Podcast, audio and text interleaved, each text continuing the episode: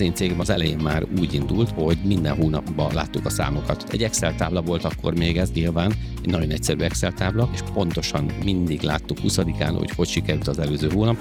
Ott éreztem megint kevés a tudásom, hogy vagy eladom, vagy hagyom csődbe menni, és vagy nullán most már kiszállok be, és valami nulláról legalább elkezdek, nem mínuszba vagyok, vagy keresek magam mellé segítséget. A lényeg az, hogy jellemzően a vállalkozó az nem menedzser típus, az nem tud menedzselni, hisz ha menedzser típus lenne, akkor nem tudott volna elindítani egy vállalkozást.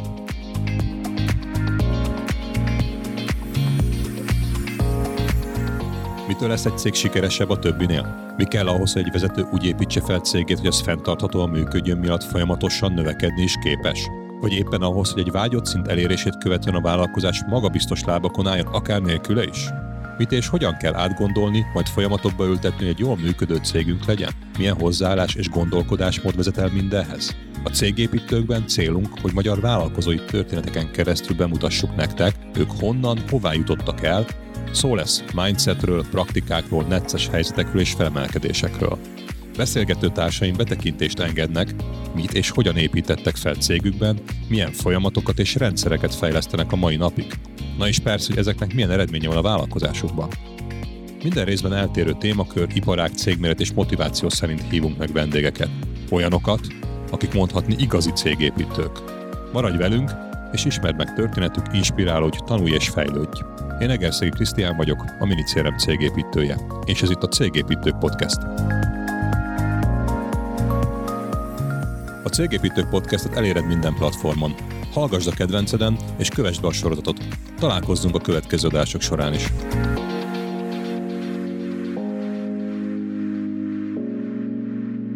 Mindig többet adni.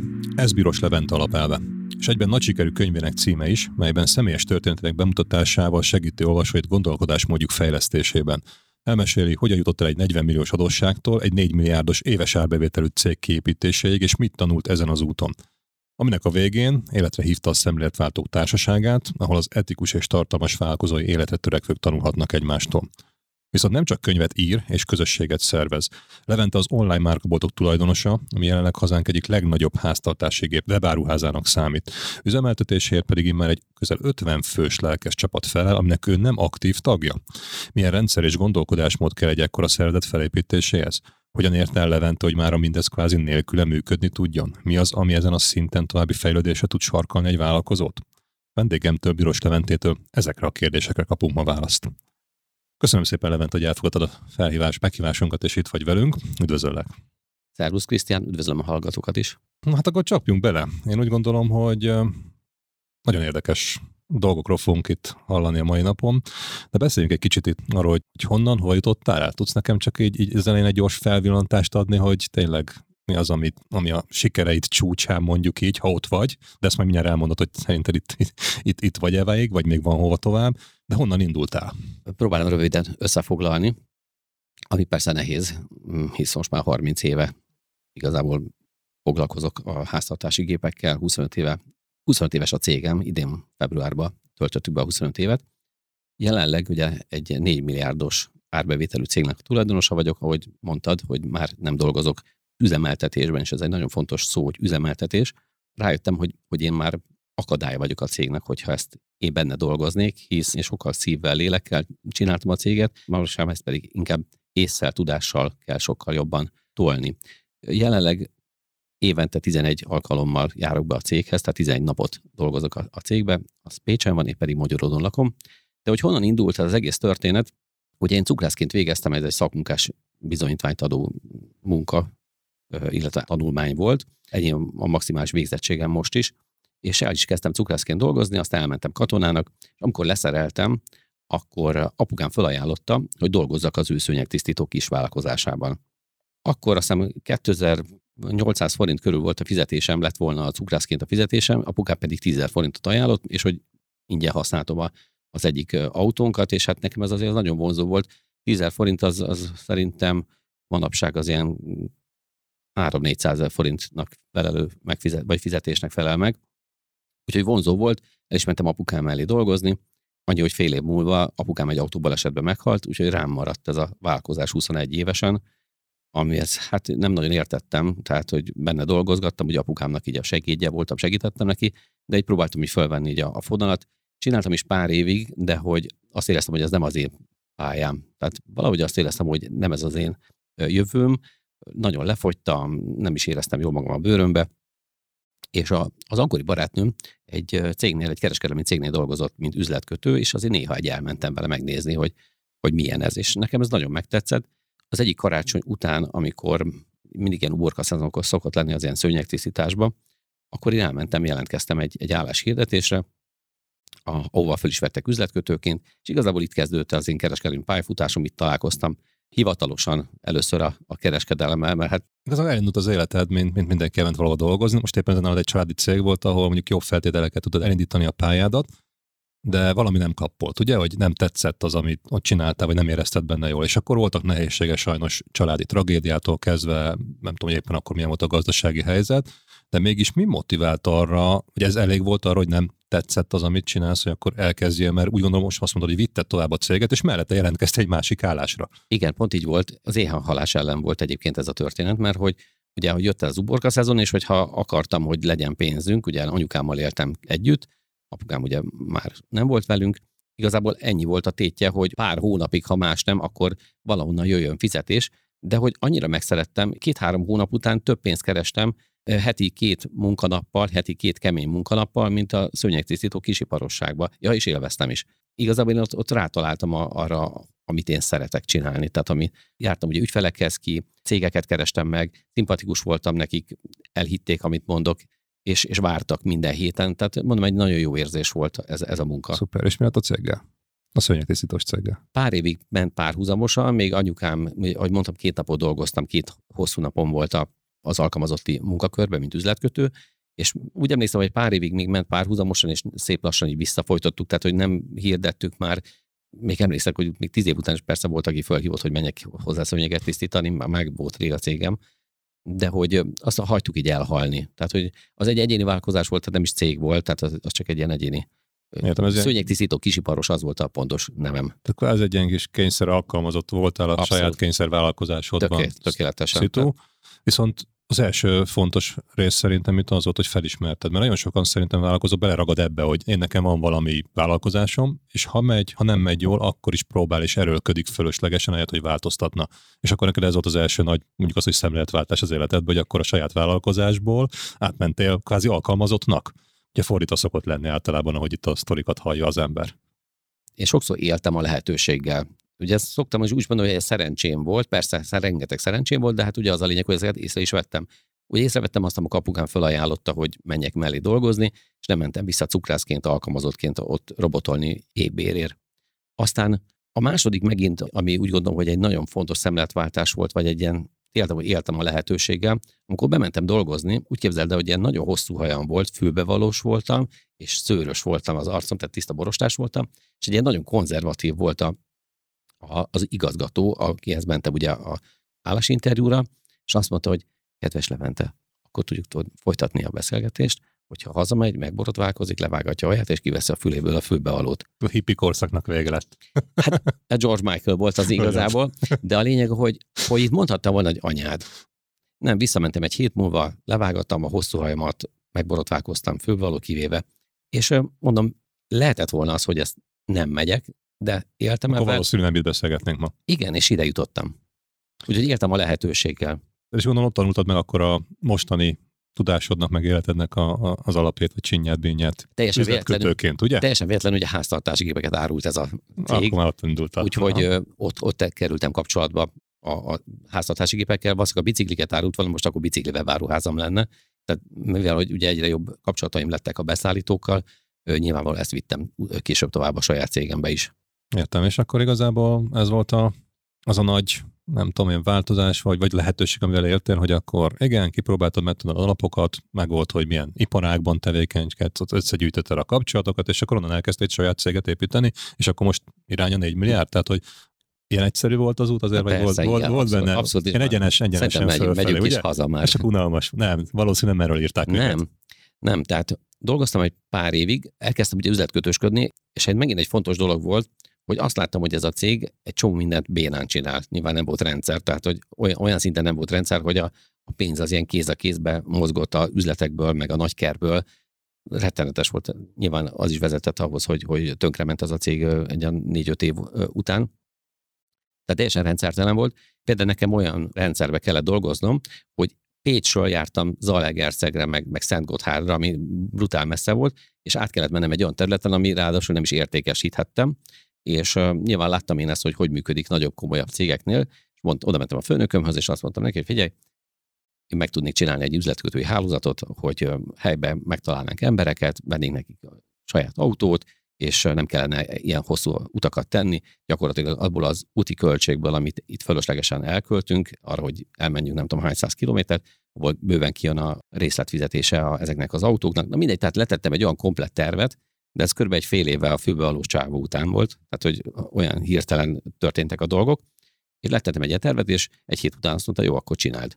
Úgyhogy nagyon gyorsan én lettem a, a nagykereskedelmi értékesítési vezető, és fölépítettem ott egy ilyen, egy ilyen üzletkötői kis csapatot, ilyen 7-8 fővel országos szinten, és elkezdtem ezt működtetni. Azért a rendszer az még mindig nem lett meg a cégnél, mert sajnos uh-huh. ugye mhm. fejétől bűzlik a hal. De akkor még mielőtt rendszerről beszélünk, akkor ha jól értem, ugye mondtad többször, hogy élsz a lehetőséget, azért itt meg is kellett látni a lehetőséget, ugye? Igen. És a másik, ami fontos, hogy elkezdtél dolgozni egy cégnél, és nem az volt, hogy nagyon majd akkor majd jövőre, meg ha már még stabil a helyzetem, hanem nem szabad várni. Időpénz, ugye ezt szokták mondani, és akkor ha két év múlva jöttél volna ez a terve, lehet, hogy már nem is lett volna meg az Igen. a cég. Ugye? Tehát, hogy és gyorsan, ha... meglátni a lehetőséget, gyorsan reagálni, és élni is a lehetőséggel. És hadd mondjak egy tanulságot a cégvezetőknek, hogyha nagyon sok vállalkozó mondja azt, hogy hát ő nem szereti, hogy ott elkezd ott variálni, ott a kollégája, meg, meg jön ott ötletekkel, meg, meg ott mindenfélét kitalál, meg variál, az a jó ember, aki ilyet csinál. Aki jön az ötletekkel, aki variál, mert az, hogyha nem hagyják, akkor egy idő után el fog menni a céghez. Vagy elmegy egy olyan céghez, ahol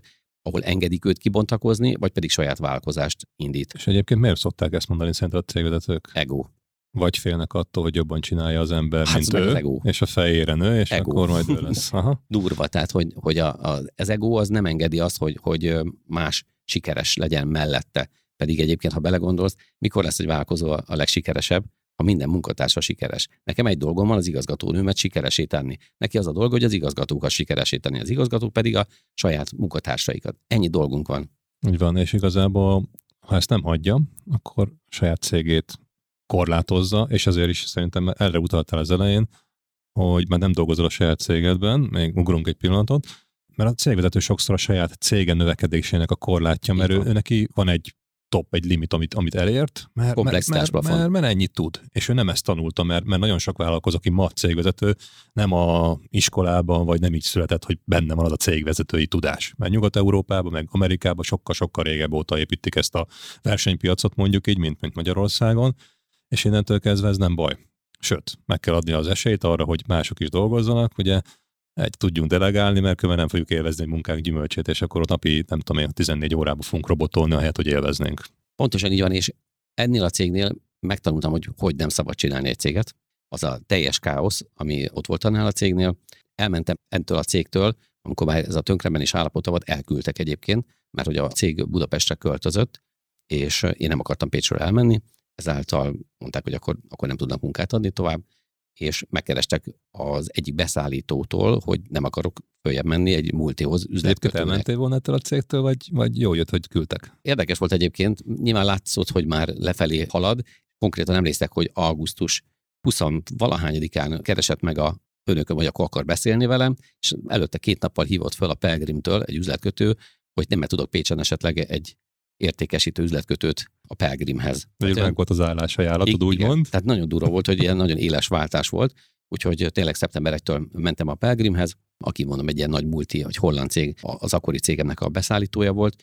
Ugye ott kezdődött az, hogy átvágtak, tehát ígértek fűtfát, és, és nem kaptam semmit, tehát hogy szuper autó, aztán lett egy nagyon ócska Suzuki, ott volt egyébként, hogy akkor eldöntöttem, hogy na jó, hát akkor most akkor kipróbálom magamat, tehát hogy akkor most már valamit kéne csinálni, tehát hogy úgy éreztem, hogy volt annyi tudásom, jártam konyhastúdiókba, jártam ilyen műszaki boltokba, tehát volt rálátásom az iparágra, és akkor döntöttem el, hogy jó, akkor volt egy szigetvári haverom, vagy aki egyébként tényleg egy üzleti partner volt, éppen mondta, hogy akkor elkezd konyhabútorokat gyártani, Pelgrim pedig egy jó termék volt, és nyitottunk egy konyhastúdiót a Pécsen egy, egy tök forgalmas úton, ami ez, már 1997-ben volt. No, akkor mindig arrébb vagyunk egy kicsit, de még egy pillanatra itt hadd kérdezek. Mondtad, hogy az első munkahelyeden megtanultad azért, hogy hogy érdemes, meg szerveztél is, csak cég valami miatt nem jó irányba haladt, és elváltak az útjaitok. Jött ez a másik cég, ahol megtanultad azt, hogy hogy nem tartják be az ígéreteket, de azért szakmailag tanultál tőlük más, mert azt mondtad, jó cég volt, meg jó termékeik voltak. Nagyon jó kérdésed van. Tehát pontosan ez egy multi volt, és egy közgazdász igazgató volt, és ott minden rendszerben működött. Heti meetingek, minden kedden kellett mennem Pestre, Pécsről ugye meetingre, és az, amit ott nagyon-nagyon megtanultam, és nagyon hálás vagyok a Tamás igazgatómnak, hogy ott viszont nagyon megtanultam, hogy ezt a műszerfalat, hogy hogy lássak minden hónapot, hónapról hónapra, hogy a számokban, tehát hogy egy, egy teljes képet hogy lássak a cég működéséről számokban, nyereség, forgalom, ár és tehát három üzletág volt, volt egy kisker, egy nagyker és egy szerviz, és nagyon szépen külön lehetett látni mindegyiknek a számát, és szerencsére beleengedett minket látni ebbe a, ezeket az értekezleteken, ezekbe a, a számokba, és ezt nála tanultam meg, úgyhogy az én cégem az, az elején már úgy indult, hogy minden hónapban láttuk a számokat. Tehát ez egy Szuper. nagyon fontos dolog volt, tehát hogy egy Excel tábla volt akkor még ez nyilván, egy nagyon egyszerű Excel tábla, pontosan mindig láttuk 20-án, hogy hogy sikerült az előző hónap, ami nyilván 15 évig nem annyira dicsekvésre méltó volt. Egyik most is egy nagyon hasonló műszerfalat látok, nyilván sokkal összetettebb, sokkal bonyolultabb, sokkal szertágazóbb, de ez megmaradt, hogy még 25 év után is ugyanúgy minden hónap uh-huh. 20-án látom az előző havi számokat, és nyilván évvégén meg globál az egészet. Szuper, akkor az igazából családi vállalkozás, vállalkozói alapokat magadra szedted meg a vállalkozás szeretetét. Utána rájött, hogy nem működik valami, elmentél egy céghez, megtanultad a szakma alapjait, hogy kell szervezni, hogy kell értékesíteni. Utána ott meg más problémák voltak, tovább léptél egy másik céghez, egy multi céghez, ahol a rendszer szemléletet, hogy rendszerben kell gondolkodni, és rendszerek mentén kell üzemeltetni a céget, tanultad meg, és mindenhol megvoltak azok a negatív dolgok, amit, amit megtanapasztaltál a saját bőrödön, és ezek adták mindig a következő lépést, hogy akkor csinálj valami sajátot, és akkor eljutottunk oda, hogy akkor meg lett az első saját vállalkozás, ugye? Ami már nem csak egy kényszer egyéni vállalkozás volt, és a saját magad, vagy egy társaddal együtt voltatok a saját magatok urai? Egy picit még mindig kényszernek gondolom, tehát hogy kényszervállalkozás volt, hisz, hisz azért csináltam, mert hogy volt bennem egy ilyen sértett önérzetesség, hogy, hogy ezt most itt engem átvágtak, akkor jó, akkor kipróbálom, és ugye ez ment egyébként két évig átfedésbe, tehát hogy a cégem azért nem az én nevemen ment először, hanem anyukám is a, a feleségemnek a, a nevén ment, pont azért, mert összeférhetetlenség lett volt, hisz Pelgrimet árultunk az üzletbe, és én meg a Pelgrimnek az üzletkötője voltam. Ugye nyilvánvalóan ez csak azért tettem meg, mert hogy féltem egy lábon állni. Tehát nem tudtam, hogy, hogy menni fog ez a konyha stúdió, működni fog, féltem elengedni a biztos állást. Tehát nem voltak tartalékaim ugye semmilyen téren, tehát fizetni való meg volt. Ezért megtartottuk, és mm, azt hiszem 2000-ben volt végül is, amikor a teljes szakítás volt így a, a Pelgrimmel, az is egyébként tönkrement, és egyébként megint ez egy érdekes dolog, hogy mivel lehet tönkre menni. Hallod, ha a Bíros Levent emiatt cégt, akkor tönkre fog menni. Igen, egyébként. ez is egy megállapítás. És akkor ez az elmúlt ezer év sztoria volt, ugye 2000 Igen. előtt, ugye? Igen, de egyébként itt a, egy szoftverváltásban ment tönkre ez a cég, hogy globálisan az egész európai piacon egy szoftverváltás volt, ami nem volt jól megtervezve, és nem tudtuk rendelni árut. Tehát a, a márka tök jó volt, a szervezet tök jó volt, a csapat, minden, minden nagyon klassz volt, csak nem jött az áru. Tehát ott voltunk Magyarországon, el tudtunk volna adni, és egy pár hónapig még, még hittek még bennünk így a, a partnerek, de utána elfordultak tőlünk, és kipótolták a, a, a terméket mással. Egyébként az én konyha stúdióm is, hogy a Pelgrim helyett elkezdett fagort árulni, tehát hogy benne voltam mind a két oldalban, mint az üzletkötő is, meg mind a kiskerüzlet is, hogy nem lehetett tartani, és ez egy végén egy, egy nagyon szép kis Mekkora cég volt ez a Pelgrim, ami csődbe ment? Mondom, nem kicsi. Szerintem ez másfél milliárd lehetett, az volt, hát nagy cég, figyelj. A Magyarországon. A, Magyarországon, a beépítetők piacán piacvezető volt Magyarországon, megelőzte az Electruxot, meg a Whirlpool, meg, meg Bosch, ezeket a márkákat, ő volt a piacvezető, a, a konyhai beépítető piacon, valahogy előbb kapta el ezt a, a slukkot, volt Pápán egy magyar gyára is, egyébként Electermax néven, tehát ugye elég, egy elég komoly, igen. Tehát azért És mondom, akkor hogy... mennyi idő alatt volt ez a beleállás a földbe? Nem hát még egy, még, egy, még egy pár évig így próbálták, nyilván csökkent, kisebbedett a cég, átment már tényleg szinte egy ilyen, mint egy kis magáncégbe, aztán végén az igazgató nagyon ügyesen kimentette az egyetlen értéket a, a cégből, megvette nulláért gondolom a adósággal minden együtt a céget, és volt egy nagyon klassz ingatlan az Ilka utcába, és végül is abból egy hatalmas lóvét csinált, mert aztán azt lebontották, és ott láttam, ami nagy társasház épült. ez nem a cégépítők sztori, ez a, nem tudom, az ingatlanépítős Igen. trükköknek, Hát ez a, vagy panamáknak ez az a ügyeskedő. dolga. Igen. Ügyeskedő. Na jó, térjünk vissza itt a cégépítésre. Mondtad, hogy akkor elindult a Konyha stúdió. saját 97. biznisz. 97, 2000-től meg már csak az, ha jól vettem ki a van. és akkor 100%-ban saját biznisz. És na és akkor innen indul az a történet, hogy akkor 2000 most van 2022, a 4 milliárd egyenes út fölfelé, vagy azért itt is voltak azért érdekes kihívások. Hát igen, volt egy nagy buktató benne. Nagyon jól elindult egyébként 97-ben. Az volt a klassz benne, hogy nagyon kicsi volt a létszámunk, és mindent alvállalkozókkal csináltunk, tehát hogy a, a konyhabútor gyártás, maga beszerelés is, egyedül fölmérni mentünk, meg volt egy, egy szép üzlet, amibe bejöttek az ügyfelek, és hadd mondjam el, hogy megint egy kicsit ilyen tanulságként a, a hallgatóknak, hogy az volt a nekünk a nagy előnyünk, hogy mások voltunk, mint a, a versenytársak a városba. Ugye Pécsen volt a Szigeti úton ez az üzlet, és kitaláltam, hogy attól legyünk egyediek, hogy nálunk minden háztartási gép be van kötve, tehát üzemképes. Ha bemész egy konyhastúdióba, legalábbis abban az időben sokszor nem is voltak gépek benne, mert az drága, azt nem, nem tettek bele pénzt, vagy csak úgy belehánytak valamit. Nálunk pedig olyan szinten be volt kötve, hogy a főzőlapot, a sütőt, a párelszívót, mindent ki lehetett próbálni, és ez nagyon meggyőzte az ügyfeleket. Ráadásul a Pelgrim ez nem is volt bejáratva Pécsen, tehát hogy azt én járattam ott be ezt a, ezt a márkát, és nagyon szépen elindult. Egy év alatt annyi pénzt kerestünk, hogy mindent vissza tudtam fizetni, ugye mert 300 ezer forintunk volt összesen, amikor indítottuk a vállalkozást, minden kölcsönből volt, tehát bizományban volt a bútor, bizományban voltak a gépek, egy év alatt ezt mind letudtuk, és még kibővítettük az üzletet, tehát még egy építkezésbe is belefogtunk. Ha pénzben kezd kifejezni mondjuk árbevételbe, akkor el tudjuk mondani, hogy honnan 40 indult millió. ez a... Tehát 40 millió Az első, az első év. tört év, az, az 40 millió Tört volt. Igen, igen, igen, most meg már 4 milliárd, tehát a négyes szám az megmaradt, meg a 40 millió is, mínuszban, ami volt majd később.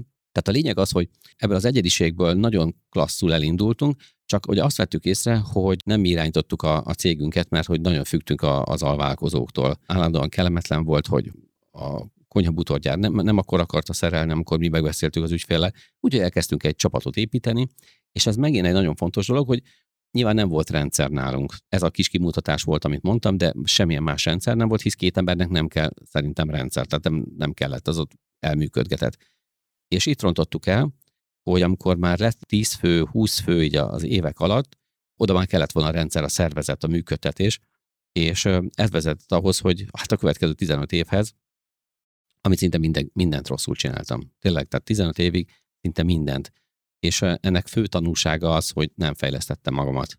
Tehát semmilyen téren. Tehát én azt itt nem is tudtam, hogy egyáltalán vállalkozónak fejlesztenie kell magát, hogy van egyáltalán valami hely, ahol, vagy könyv, ami erről szól. Nem delegáltam, Miszacsi Kft. lettem, tudod, amikor minden szart csinál, tehát hogy mindenfélevel foglalkoztunk, elkezdtünk a konyhabútor mellett foglalkozni ülőgarnitúrákkal, úszómedencével, szaunával, jacuzzival, csempével, tapétával. Tehát De hirtelen pénzt láttál, abba beleugrottál, Hát azt- és ez visszaütött. Hát ugye azt hittem, hogy nem olvastam a jobból kiváló című könyvet, ugye egy dolgot csinálj, de azt mindenkinek jobban. Tehát lettünk egy specialistából, egy ilyen mindenes bolt, nem tudtam megmondani, mit, mit árulunk, és ráadásul elvesztett, elvesztettük azt a szakértői státuszt, ami korábban volt, de hibát hibára halmoztam. Tehát És ez 97, 15 év, az 2012, tehát 10 évvel ezelőttig nagyjából akkor azt a szintet tartottátok, hogy azért növekedés volt árbevételben, vagy azért azt hogy árbevétel, képzeljük igen, ezt? tehát árbevételben volt a legnagyobb forgalmunk 2008 környékén,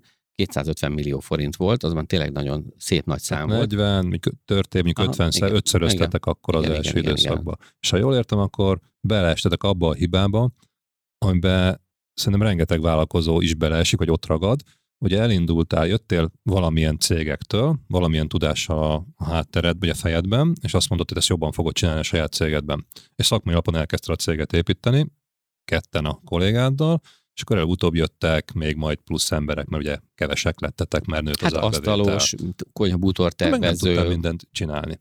És akkor nagyon az egyik dolog az volt, ami, amit itt hibaként vélek felfedezni, és ezt sokszor látom, hogy ah, jó van az úgy, mi ketten minden a fejünkben csináljuk úgy hatékony, nincs idő itten fejleszteni se magunkat, se a céget, semmi, toljuk ezerrel, majd jön a lóvé. Ez az egyik probléma. A másik pedig az, hogyha szakmai alapon fejlesztesz céget, amihez maromi jól értesz, és most ha jól vettem ki, akkor itt a konyhai, meg a háztartási gépeknek mondjuk az értékesítése, de a cégvezetéshez meg nem értesz. Az egy tök más szakma, vagy tök más műfaj. a vállalkozó, vállalkozós díjhoz nem értettem. Hát a vállalkozás. Igen. igen, de az most ebből a szempontból mondjuk az, hogy vállalkozás vezetesz, céget, céget vezetesz, céget építesz, az nekem ebből most egy buciban kezelném. ami tök más, mint ahogy ki kell járni a partnerekhez, ügyfelekhez, eladni, meggyőzni, és nem ugyanaz. És ha nem tanultad, hogy mondtad, nem is fejlesztetted, akkor itt tényleg ilyen vakvezent világtalan eset volt, minden ment előre a gazdaság, azért jött az árbevétel, és 15 évig, ha jól értem, akkor itt szenvedtél, vagy, vagy kínlottál, vagy, vagy próbálkoztál, vagy nem tudom, mi a jó szó erre. A próbálkozás de az, nem, volt, nem volt olyan igen. átütő eredménye, ami. Próbálkozás az egy tökéletes szó, tehát minden évben, amikor láttam, hogy basszus, mert megint nincs nyereség, hogy nem, majd jövőre, akkor megint valami, variálok, ez a tényleg ez a próbálkozás volt. 15 évig, bocs, nem volt nyereség? Tehát azt gondolom, ki lettél fizettél, és hát, megéltél, de, de ennyi? Renault-val jártam, nem vett, tehát a... a... Renault-ból is van jó autó, most nem Oké. Okay. De mondjuk, bocs, ha a cukrászos példa a legelején cukrás saját vállalkozás, 2600 vs 10 forintos havi fizu, az itt most melyik? Ez a 10 forintnak megfelelő fizetésed volt, meg ami viszonylag jó volt, jobb volt, mint mondjuk egy minimálbér, de nem volt az, hogy mostan havaj luxus, dizsi minden, nem? Olaszországig eljutottuk a családdal, tehát ugye el tudunk menni autóval Olaszországba nyaralni. Évente egyszer gondolom. Nyilván, nyilván, tehát hogy nem volt Hawaii dizsi, meg, meg Seychelles, meg nem tudom mi. Egyszer autóval, emlékszek, hogy volt egy cukrász ismerősöm, aki nem sokkal kezdte korábban, ő kacsalából forgott palotát épített magának, tehát hogy látszott, hogy, hogy ő gazdagszik. Én maximum picit hogy csiszolgattam a, a házamon. Nem gondolkoztál ebbe a pillanatban, hogy hú, kár volt ebbe az egészből levágni, miért nem inkább maradtam a cukrászatnál? A, mondjuk a cukrászat nem jutott eszembe. Nem, nem egyébként. Nem csak a cukrászos példára gondoltam. Ja, egyébként nem, nem. Tehát, hogy valahogy mindig optimista voltam, tehát mindig bíztam a következő évben, hogy majd egy picit máshogy csinálom, és ugye itt rontottam el, hogyha lett volna akár egy vállalkozó, akivel beszélgetek, és, és fölnyitja a szemet, vagy egy jó könyvet elolvasok, vagy elkezdek valamiféle tréningre járni, ami nem tudom, hogy volt-e 2008 előtt, de fogalmam sincsen. Én azt hittem, hogy ezek a konferenciák, ezek ilyen politikai rendezvények, vagy nem tudom micsoda, mert, de nyilván, hogyha elkezdtem volna fejleszteni magatom, más lett volna. És úgy jutottam el 2008-as válságba, hogy nagyon legyengült cég volt alattam.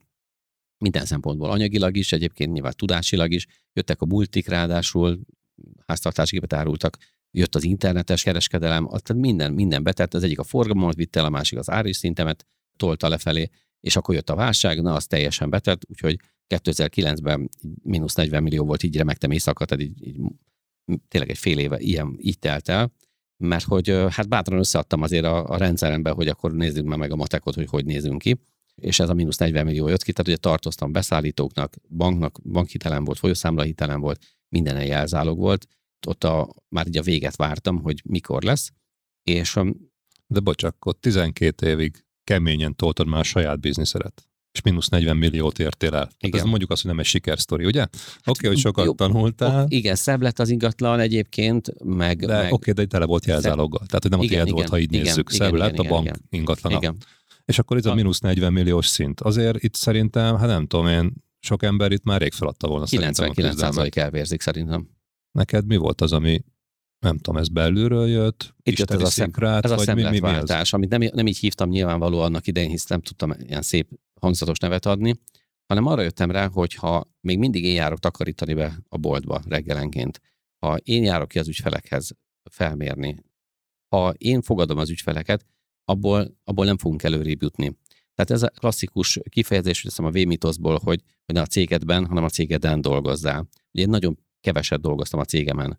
Rabszolgaként napi szinten Így benne üzemeltél, én voltam az mert operatív. nem láttál egyel tovább, hogy fú, még egy embert fölvenni, akinek delegálok, az hú, milyen sok pénz, és a mínusz 40-ből lehet, hogy lesz mínusz 50, és szerintem ezt nem merek sokan meglépni itt rákényszerítették az élet, mert nagyjából nem tudom, lett volna tovább ott még. Nincs, nincs vége. Ha, ne, ha nem nincs váltottál volna a szemletet 2009-ben, akkor valószínűleg ott K.O. Időt nyertem, tehát ezt is a könyvemben egyébként, ha valaki szeretné a részletesebben az életem bukdácsolásairól hallani, ezt a mindig többet adni könyvbe, érdemes elolvasni, mert 52 tanulságot tettem még bele, összegyűjtöttem. Tehát a lényeg az, hogy igen, nem tudtam volna tovább jutni, ott volt egy olyan fontos lépés, azt mondtam, ez így nem mehet tovább, az, hogyha én járok le takarítgatni reggelenként, abból nem lesz ebből kimászás ebből a kakis helyzetből. Azt csináltam, hogy hátrébb léptem. Elkezdtem kicsit kívülről nézni az egész céget, hogy mink van.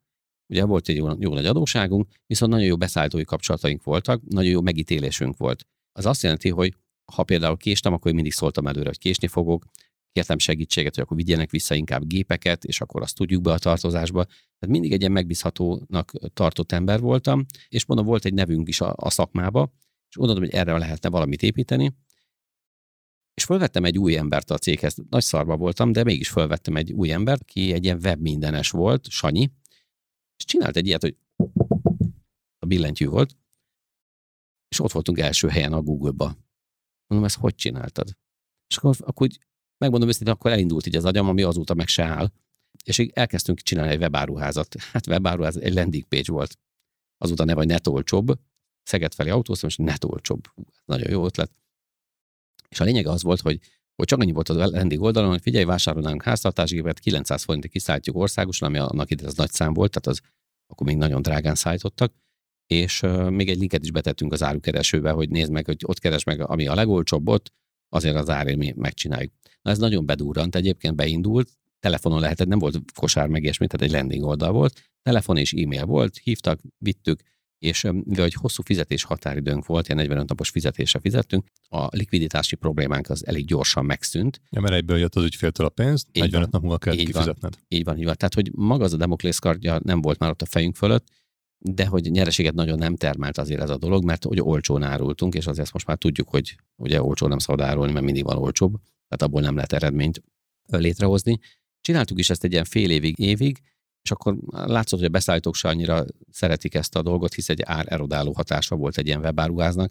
Ugye korábban mi küzdöttünk pont a netes kereskedők ellen, mint offline üzlet, most meg nyilvánvalóan minket tittak az offline üzletek, meg, meg mindenki és érezhető volt, hogy ez hosszú távon nem tartható, meg ugye ebből valószínűleg nem fogunk nyereséget termelni, tehát nem fog kimászni a mínusz 40 Igazából jött egy kreatív ötlet, valami úgy fölpörgettétek magatokat, Így meg van. a problémát nem oldotta meg, nem, mert, mert ugyanúgy, ugyanúgy nem lett nyereséged, viszont időt nyertél, Így és van. akkor Megint. működtél, más téged kezdett el szídni, hogy nem, előlük elviszik a, elviszed a bizniszt. Így van. Igen, a árverseny az nem a legszebb, viszont innentől kezdve megint egyet hátrébb tudtál nézni, és akkor ránéztél, hogy nem egy döglődött cég, vagy amiben te voltál a rabszolga, hanem van egy pörgő céged, ami nem termel nyereséget, de működik, és akkor ebből lépjél tovább, ugye? Pontosan. Nagyjából ez volt a dolog. Tökéletes. És, és pont ez a lényege, hogy, hogy amikor már nincs ez a, ez a remegés, nincs ez a, a, a bármikor lesújthat, és véged van, tehát lehet már holnap nincs. Ha nincs ez az érzés, akkor az ember sokkal tisztában tud gondolkodni.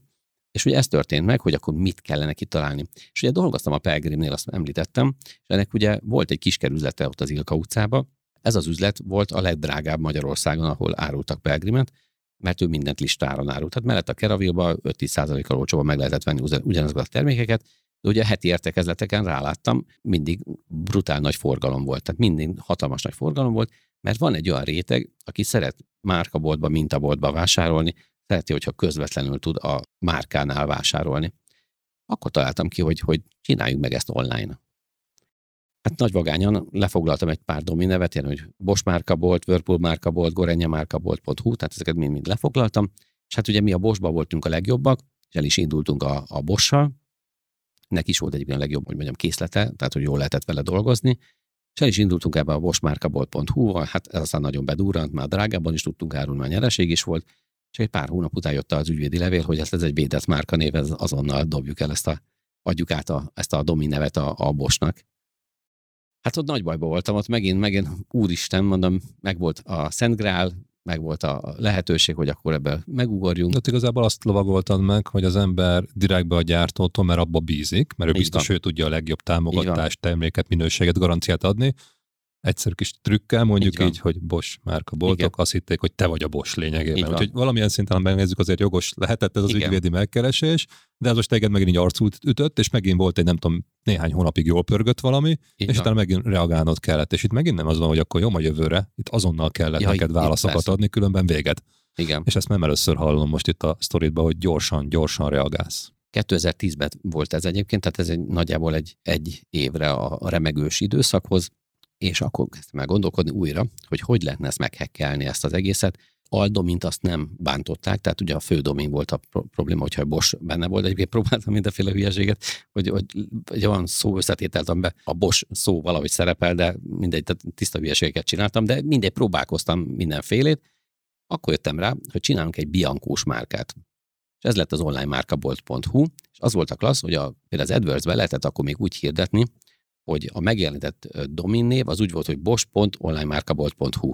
És ez gyakorlatilag ugyanazt az érzést keltette, tehát nem volt benne változás, de ezt már engedte a Bosch. Egyébként először még azért mindenbe belekötött, fejléc, hogy néz ki, megtévesztjük, anyám kínja, és akkor addig hekkelgettük az oldalt, míg azt mondták, hogy jó, akkor most akkor ez így most már akkor is mehetett már, csak hogy mindig belekötöttek valamibe, és akkor már nem kötöttek bele.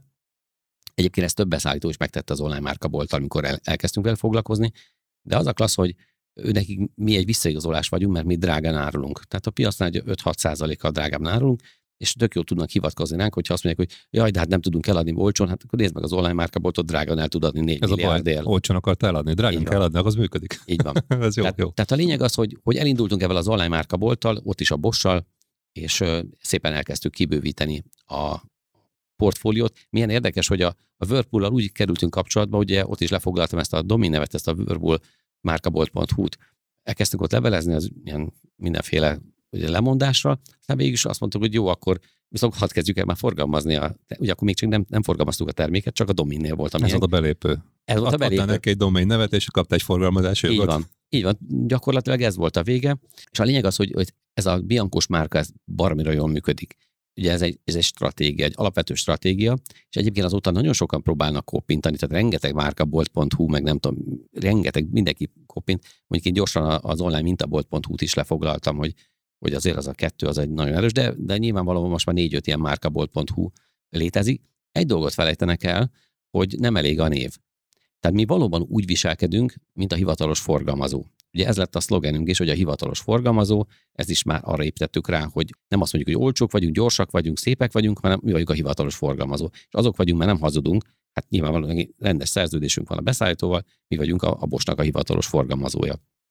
Ez amit a Klassz FM, a rádió, meg CBA, a hazai üzletlánc. Ez volt is egyszer egy GVH megkeresésünk, nyilván egy konkurenciánk fölnyomott, aztán pont én ilyenekkel tudtam ezeket kihekkelni, hogy ezt más is használja, ezt működik. A lényeg az, hogy mi tényleg úgy működünk, mint amit el is várnak tőlünk, mint elvárnak egy hivatalos forgalmazótól. Értünk a termékhez, teljes szortimentet forgalmazzuk, jó, normális garanciát adunk, eredeti termékekkel semmit soha nem hoztunk még külföldről be. Ugye nagyon sokszor keresnek még minket is be az ilyen, ilyen szürke importos árukat, mi soha nem forgalmaztunk ilyeneket. Tehát teljesen úgy működünk, amit egyébként nagyon szeretnek a beszállítóink, hogy drágán állunk, és azt szoktam mondani, hogy egy ilyen értéket adunk az ügyfélnek, tehát egy hozzáadott értékkel értékesítünk. Nem az volt, hogy eladom a webshopon, aztán jövőre már nem is létezik a cég, meg, meg semmi, hanem tényleg elejétől a végéig kezeled azt a terméknek az életútját, meg a vásárló életútját, ahogy azt kell. Így van, tehát hogy ennek a beüzemelés, az extra házhoz szállítások, próbaindítás, nagyon sok olyan dolgot próbálunk adni, ugye saját munkatársunk szállít, tehát ugye ez megint az elejétől fogva, ugye azt találtam ki, hogy mibe tudunk különbözni, mibe tudnak nem összehasonlíthatóvá tenni minket. Ugye az volt a cél, hogy ne az almát az almával, hanem almát a cseresznyével hasonlítsák össze, tökre nem hasonlítható össze. Tehát mi nálunk mondjuk, oké, lehet, hogy 5-6 a drágább, csak nálunk mondjuk 7 év garancia van a termékre, máshol meg kettő. Vagy órapontos házhozszállítást adunk. Ugye saját raktár, most már ilyen 600 milliós készletünk van háztartási gépből. Nincs Magyarországon egy helyen ennyi háztartási gép mint amennyi nálunk van. Szuper, ez nagyon jó hangzik, és igen, belegondolsz, hogy most mindenki arról szól, hogy egyébként készlet nélkül online áruljuk, azt akkor megrendelem majd nem tudom én valahonnan, behozzák Magyarország külföld, tök mindegy, adjuk el, én is lássam a terméket, futár vigye ki, és akkor egyébként én, mint mondjuk egy ügyfél, és belegondolok, hogy mit a veszek egy mosógépet, akkor azt kihozzák a házére, lerakják, vagy ti behozzátok a helyére, be is kötitek, nem biztos olyan bonyolult dolog, de azért mégis jobb, szakember csinálja, és akkor kicsit több, viszont az a nyugalom, amiatt nincsen szívás, nincs probléma, nincsen az a fejfájás, mint ügyfél, az, az valószínűleg megéri ezt a töbletet. És ezt mutatja is az a szám, amit aztán elértetek. Hát ez meg ez a megkülönböztetésünk, tehát ez a marketing stratégiánk, hogy mibe tudunk mások lenni, és rengeteg mindenbe. Például hihetetlen lesz, hogy nálunk a forgalomnak a darabszáma, darabszámra mondom nem értékre, 40% mindig telefonon keresztül történik. Tehát nem kell beregisztrálnom a webshopba és ott akármi, hanem kapok gondolom telefonon egy kis tanácsadást, meg iránymutatás, hogy mi a jó nekem, és akkor utána azt majd te vásároltál már nálunk, vagy ennyire tudod? Nem, én csak is gyorsan végig tényleg így van. Pontosan, ugye jönnek be a lidek, ugye jöhet akár telefonon fölhívnak, jönnek cseten, messengeren, e-mailbe, nagyon sok helyről, tehát ami jön, és mi hívjuk vissza, és ugye itt ez már fontos, itt egy, egy CRM rendszer, mert régen elkövettük azt a nagy hibát, hogy az értékesítőink fogadták a hívásokat. És ugye mi történik? Éppen egy áratot készít valaki, vagy éppen egy megrendelést készít, csörög a telefonja, nyilván eldobja, és neki áll a telefonon beszélgetni, nyilván mikor befejezte a telefonbeszélgetést, azt se tudja, hol tartott. Úgyhogy nálunk ez egy komoly rendszer volt, akkor még mi ezt Trello-ba csináltuk. Ez mikor volt? 2010-nél tartottunk legutóbb, amikor jöttek ezek az Aha. újdonságok, és akkor utána most ez nagyon, ez, ez, ez, az elején vagy? Nem, nem, egy pár, pár év eltelt, az egy pár év eltelt. Addig ilyen klasszik papír, ez, Excel, ilyenek? Ez, amit mondtam. Volt, Tehát, hogy és akkor... csesztették az, üzlet, az üzletet, Aha. az értékesítő kollégát, és nyilvánvalóan nem volt hatékony. Tehát ugye azért nem az utóbbi 12 év, amióta megy az online márka volt, folyamatosan hatékonyság növelésről szól. De a lényeg az, hogy most már van két recepciósunk, aki folyamat csak semmi másra nem foglalkozik, csak hogy fogadja ezeket a, a bejövő lideket, és a, az értékesítőnk ugye bekerül most már egy CRM rendszerbe, a mini CRM-be, abból a, megkapják az értékesítők ezeket a, a neveket, címeket, meg hogy mi érdekli az ügyfelet, és már úgy hívják föl a saját ütemükbe, amikor ők éppen ráérnek, tehát nem zavarja meg őket, és így hívják vissza, és, és értékesítenek. Nyilván ezt tájékoztatják őket, és értékesítenek is. Mint ha jól értem, akkor megvoltak azért a szintek, hogy volt a klasszik mindenreféle rendszer nélküli Igen. működés. Itt is. Utána jöttek befelé telefonon, e-mailben mindenhol, a, a, tehát mindig reagáltatok.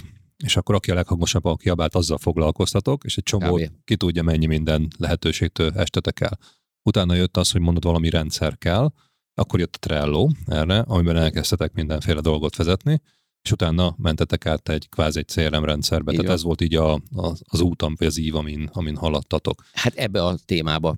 Tehát az, ami, és megint, hogy a hallgatóknak tudjunk értéket adni, ugye én akkor se tanultam, még ezen 2010-11 környékén, még nem tudtam, hogy tanulni kell. Érzérből küzdöttem, mint a kutya, semmi más cél nem volt, csak a pénz. Tehát tényleg ugye ott nekünk a mínusz 40-et le, le kellett dolgoznunk, tehát hogy talán 2014-ig nem is volt semmi más vízió fejemben, csak az, hogy, hogy pénzt termeljünk, hogy ettől megszabaduljak. De a lényeg az, hogy egyszer csak jött egy, egy videó egy marketingestől, nem tudom, hogy hogy jött e-mailen, tehát fogalmam sincs, hogy hogy kaptam meg, de minden esetre egy Las Vegas-i hotelban készítették ezt a, a videót, és arról beszélt ott a, a marketinges úr, hogy ezek a Las Vegas-i hotelek ugye minden este sót csinálnak a saját hotelükbe, viszont nyilvánvalóan, hogyha ott lakik valaki nál, akkor nem akar minden este ugyanarra a sóra elmenni, és ezek elkezdték árulni egymás jegyeit. Tehát magyarul egy ilyen partner marketing jött létre a Las Vegas-i hotelek között, és a fejemre csaptam, mondom, ez, ez egy olyan tudás, ami nekem fogalm, nem is volt ilyen, nem is gondoltam erre, hogy egyáltalán működik. A lényeg az, hogy itt volt az, amikor másodszor egy elindult az agyam, hogy fejleszteni kell magamat. És ugye Ezzel az úr, ezt Pálinkás Robertnek hívják, elkezdtem hozzá járni, meghallgattam Ez előadásait. Évben? 11-12 környéken. 12 igen, igen okay. azon a környéken volt.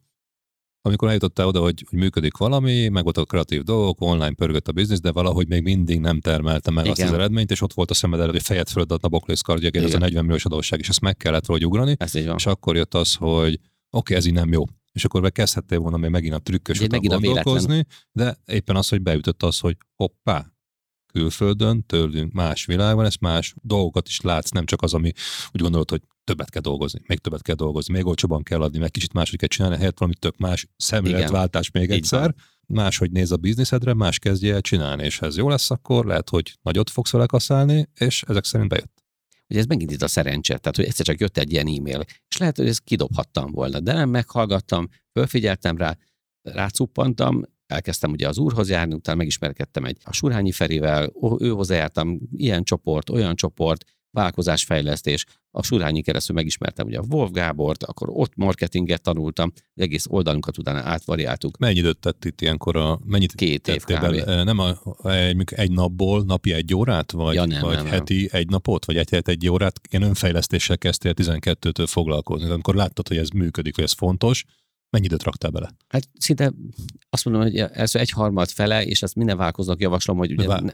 Napi 8 órából 4 óra igen, önfejlesztés? Igen, igen. Hát nem, ez nem önfejlesztés, ez, ez cégfejlesztés inkább. Ön cégfejlesztés. Az önfejlesztés az most, most megy inkább. Most, hogy nem a cégedben dolgozol így effektív, van, operatív van, munkát így az így időt van, felében, hanem a céget fejlesztésével Abszolút. foglalkozol, és nem kiszolgálod a vevőt, nem, nem megoldasz egy problémát, nem ajánlatot adsz, nem leszállítasz valamit, hanem azon gondolkozol, hogy tudod holnap jobban, hatékonyabban, gyorsabban, drágábban, nagyobb nyerességgel. Nem értékesítettem, nem szállítottam. Tehát Na ez egy egyszer, fontos egyszer, momentum, egyszer, egyszer beugrottam, de hogy a, az időmnek a nagy többségét a fejlesztése. Hisz nem is tudtunk egyébként, mert na, elég meredeken ment fölfelé ott azért az árbevétel, tehát ott, ott dupláztuk éveken keresztül, ott azért ott nem lehetett, hogy, hogy mondjam, hogy ha nem a fejlesztéssel foglalkozok, azt nem lehetett volna megcsinálni. Ugye nyilván marketingbe fejlesztettünk, akkor a ugye volt ez a, a Sanyi nevezetű kollégám, aki a, ugye az AdWords-ot csinálta, aztán ugye a szállítást kellett fejleszteni, egyre nagyobb raktár, folyamatosan minden évben nagyobb raktárba, ugye a végén már Csepelre, Budapestre költözött a raktárunk,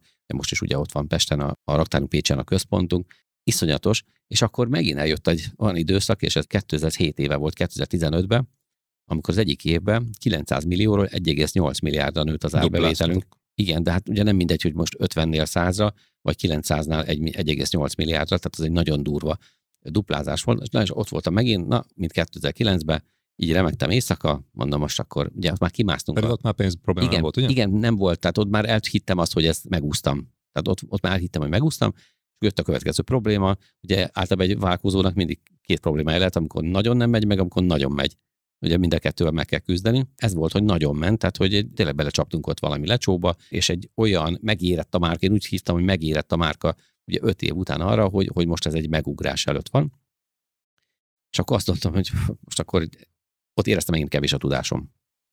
Hogy vagy eladom, vagy hagyom csődbe menni, és vagy nullán most már kiszállok és valami nulláról legalább elkezdek, nem mínuszba vagyok, vagy keresek magam mellé segítséget. És itt ez egy nagyon fontos dolog volt, hogy szerintem, és ezt nagyon sok vállalkozó nem teszi meg pont egóból, beismerni azt, hogy kevés vagyok most már ahhoz, hogy ezt most már túllendítsem. És ugye ez a komplexitás plafon, amiről beszéltem, jellemzően ide szokták beverni a vállalkozók a, a fejüket. Nálam ez a 20 kollega volt egyébként, 20 kollega egy milliárd körüli árbevétel, egy milliárd, milyen nagy szám volt egy milliárd, úristen. Jó, akkor úgy döntöttem, hogy akkor elkezdek keresni, és ez megint a, most a következő tanulság a fókusz. Tehát amikor az ember egy dologra teszi a fókuszt, akkor azt meg tudja oldani. Tehát azt mondtam, engem nem érdekel most az árbevétel, a nyereség, semmi nem érdekel, az érdekel, hogy legyen mellettem egy olyan ember, aki valamit levesz a vállamról, tehát terhet vesz le a vállamról.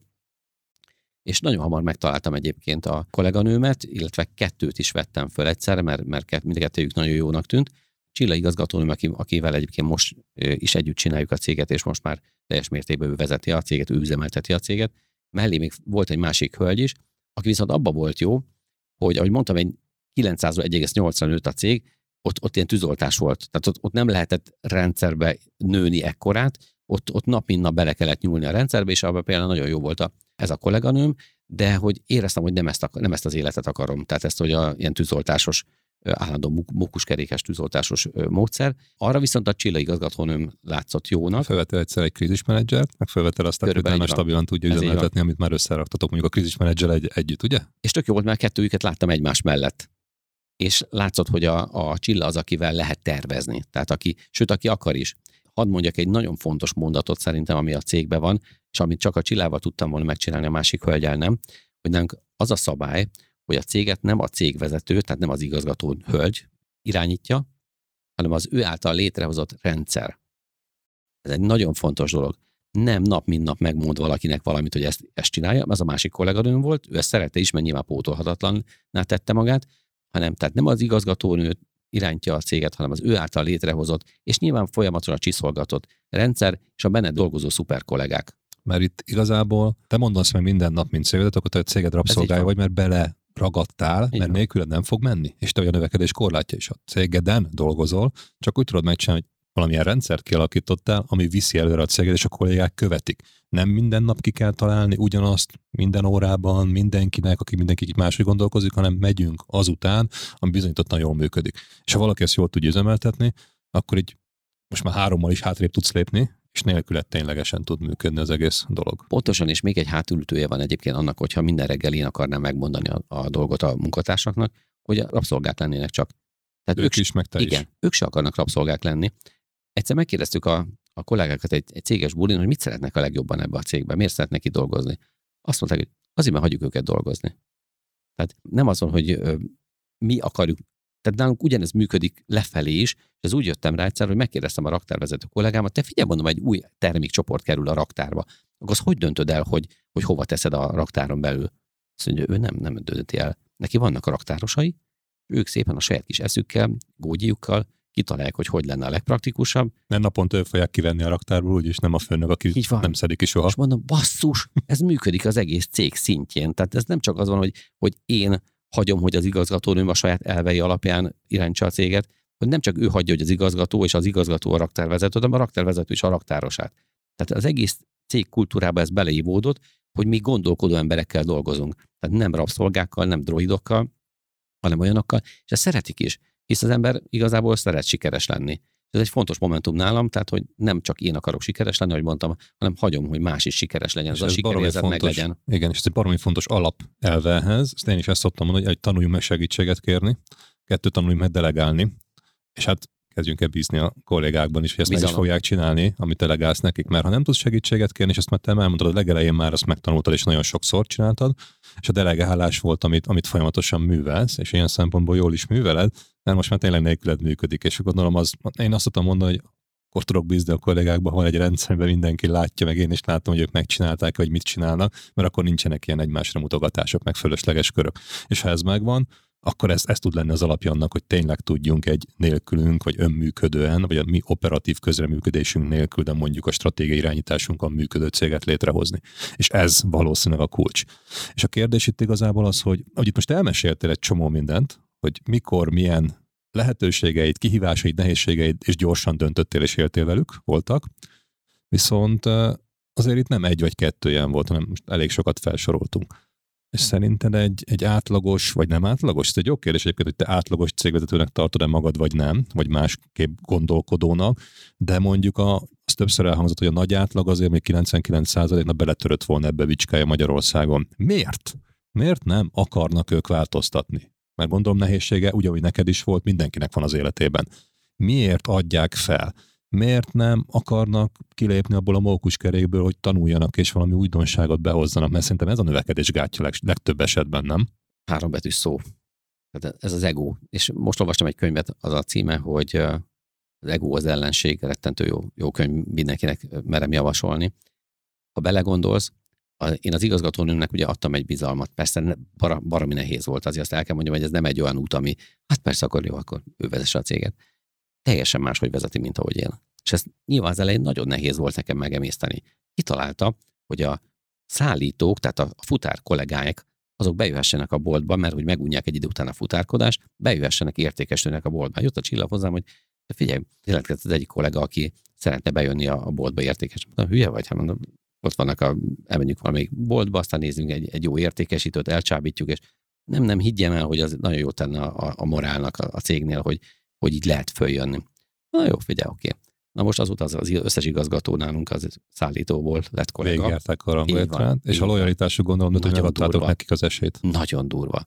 Tehát, hogy az a bizalom, amit én megad, megadok a csillának, és ő is megad egyébként a kollégáknak, ez nagyon erős. Persze van egy kontroll, nem, nem olyan a napi, én nem kérek napi jelentést a csillától, meg ilyesmi, mert nem is dolgozna velem szerintem, és hagyni kell hibázni őket. Az a helyzet, hogy igenis bukni fognak. Pénzt, időt, energiát, nagyon sok pénzt fognak bukni, de jellemzően egyébként a cégben én buktam mindig a legtöbbet, tehát hogy azt szerintem nem fogja senki se überelni, de hogy nyilván az arányt kell nézni. Ha megadom, azért akkor át nem szabad hagyni őket hibázni, hogy bedöntse a céget. Azért Nyilvánvalóan szak, szakadékban megy, akkor, akkor azért el kell kapni őket, de nincs, sose volt ehhez közel. És ez megint nagyon nehéz egyébként elfogadni egy válkozónak, hogy valaki pénzt bukik, aki nem ő. Mert nyilván a sajátját azt valahogy megemészti de ezekből nagyon sokat tanult a Csilla. Tehát rengeteget tanult abból, illetve most már Csilla is ugyanezt csinálja az igazgatókkal, hogy hagyja őket hibázni, hagyja őket bukni, és hát ugye azért elég olyan az érdekeltség, hogy nem érdemes nagyot bukni, mert hogy, hogy jobb az, hogyha jól tudnak nyerni. Ha jól megy a cég, akkor megy jól mindenkinek, ugye ezt szokták Nyilván. mondani. A másik, amit most nagyon sokszor hallottam most tőled ebbe a beszélgetés, ego, ego, ego, ember fejében ott van, ő a gátja, az ego a gátja a céged növekedésének, a saját növekedésének. Igen, ezt értem, és ezzel lehet is találkozni sokszor. És ez, ez valószínűleg belülről jön valamilyen szinten. Kérdés, ez hogy lehet ezt, nem tudom én, áttugorni, vagy, vagy túlhaladni. És én azt tudom mondani, hogy legyen egy jó célod. És ha nincs jó célod, akkor, akkor nagyon könnyen meg tud téged fogni ez az ego. És te mondtad, hogy volt olyan időszak, amikor a mínusz 40 millió lebegett ott előtted, vagy a fejed fölött, hogy ezt te az segített tudni. eldobni az egót. Akkor, az igen, 40 millió. És akkor az volt a célod, hogy akkor, de igazából nem a 40 millió volt a célod szerintem, az, hogy most tisztára a becsületedet, vagy a cégedet, és tedd működő, és aki tőled függ, meg az a cég az működjön, és ne egy ilyen bedölt valami legyen a vége. Gondolom ez azért fontosabb volt, mint a 40 millió, és azért is valószínűleg, mert ebből tudtál utána építkezni, és valószínűleg most sem az a célod, hogy most a 40 millió helyett legyen 400 vagy 4 milliárd, amit elértetek, hanem ezt kell jól meghatározni. És aki ezt nem tudja jól meghatározni, és neki tényleg csak valami anyagi célja, hogy szeretnék egy milliót keresni, akkor ott, ott én azt szoktam mondani, hogy akkor elvesztette azt a vállalkozásnak hívott versenyt. Igazából neked mi a célod? Azt lehet tudni? Tudod, én nagyon hálás de most vagyok. A, bocsánat, ugye van más célod is, mm. beszélünk el a szemléletváltod, de a cégben mi Persze, a célod? persze. A cégben. Ugye én ezt nagyon hálás vagyok ennek a mínusz 40 milliónak, mert nem tartanék itt. Ott volt egy nagy ego eldobásom, persze utána is folyamatosan. Jellemzően, hadd mondjak egy nagyon jó példát, nemrég beszélgettem egy vállalkozóval, és mondja, hogy hát ő már ezt csinálja, meg azt csinálja, és nem ér rá a céggel foglalkozni. Mondom, de figyelj, mondom, hogyha most valaki jönne, és az egy milliárdról fölvinni négy milliárdra ezt a céget, és az nem te volnál, akkor az neked rossz volna. Hát az lehetetlen, azt, azt nem engedni, azt nem. És ez az ego. És ez, amit be kell látni, hogy és meg kell A nézni, hogy racionális dolgot sem hiszi el, vagy Igen. ami, amit lát, hogyha más megcsinálna, olyan nincsen, és azért Elhinné, is csipőből de azt nehezebb. ő, ő akarja megcsinálni. Hogy akkor ő rosszul akar- esül neki. Igen, rosszul esik neki. Tehát, hogy rosszul esik neki. Inkább de- bukjon, Igen, meg fájjon, de nehogy másnak legyen van. jó, ugye? Ez a dögöljön meg a szomszéd nem gondolkodás inkább, most sokszor, inkább azt nem? mondom, hogy nehogy, nem osztoznak a sikerbe. Minden pici, és ez a mikromanager típus, aki minden sikernél ott akar lenni, minden apró ré- részletnél. Mi cégünkben lecseréltük a Peugeot-kat Mercedesre, semmi közöm nem volt ez a projekthez, pedig ez nagy projekt volt. A pályáztatástól minden kiszámolta a kollégám, hogy sokkal jobban fogunk járni, ha ezt a változást meghozzuk, semmi közöm nem volt. És úgy képzeld el, hogy most már a hatékonyság növelő dolgoknak a 70%-ához nincs közöm a cégbe, mert annyira önállóak a, a kollégák. Jó, tehát hogy mi a cél? Ugye, ahogy mondtam, amikor 2010-ben elindult az online márkabolt, akkor 4-5 évig tényleg csak az volt a cél, hogy, hogy lenullázzam magamat a mínuszból, tehát hogy Bocs, felnullázd magad. igen, ugye? bocsánat, fölnullá, valóban. Nagyon jó mond, ezt még sosem gond- gondoltam, de igen, hogy felnullázzam magamat nullára, és onnantól kezdve nyilván volt egy, egy egészséges növekedés, szerettem volna egy picit gyűjtögetni, kis házat, mindig apró, apró mértékben nőttek a, a, a célok, és azért el kell mondjam, hogy ezt azért nehezen ugrom meg, mert hogy azért én nem vagyok egy ehhez szokott ember, tehát hogy folyamatosan, ugye amikor jött az igazgató, akkor már, már ugye pár évig még nem tudtam osztalékot kivenni, de ugye az utóbbi három évben most már ugye elég jelentős osztalékokat tudok kivenni, így magán dolgaim is nagyon szépen fölfejlődtek, és hát most már részvénytárságon beszélgetünk. Ugye elindítottunk egy, egy Brandstore nevezetű franchise rendszert, amit nem tudunk jól működtetni. Rá kellett jönni, hogy az a célcsoport, amit, akit én szerettem volna a franchise-ba partnereknek, azok, azok a sikeres webáruházak, akiknek jelenleg árversenyző webáruházuk van, és hadd nyissanak mellé egy online márkaboltot franchise-ba, ahol jól tudnak keresni.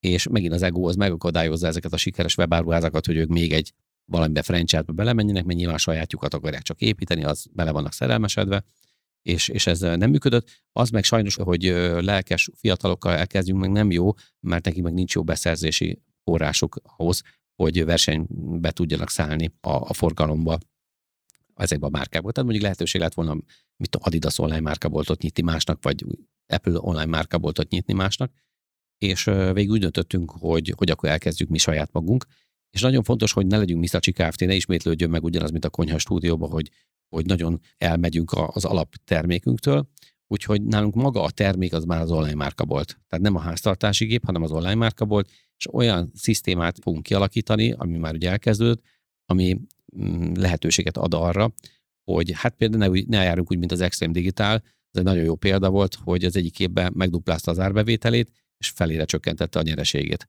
Tehát amikor ilyen eszetlenül nőtt valaki, nyilván szakért, Mindennek ára van. szakértelem nélkül beszerzett mindenfélét, brutál nagy forgalmat, csak utána ugye elvesztette.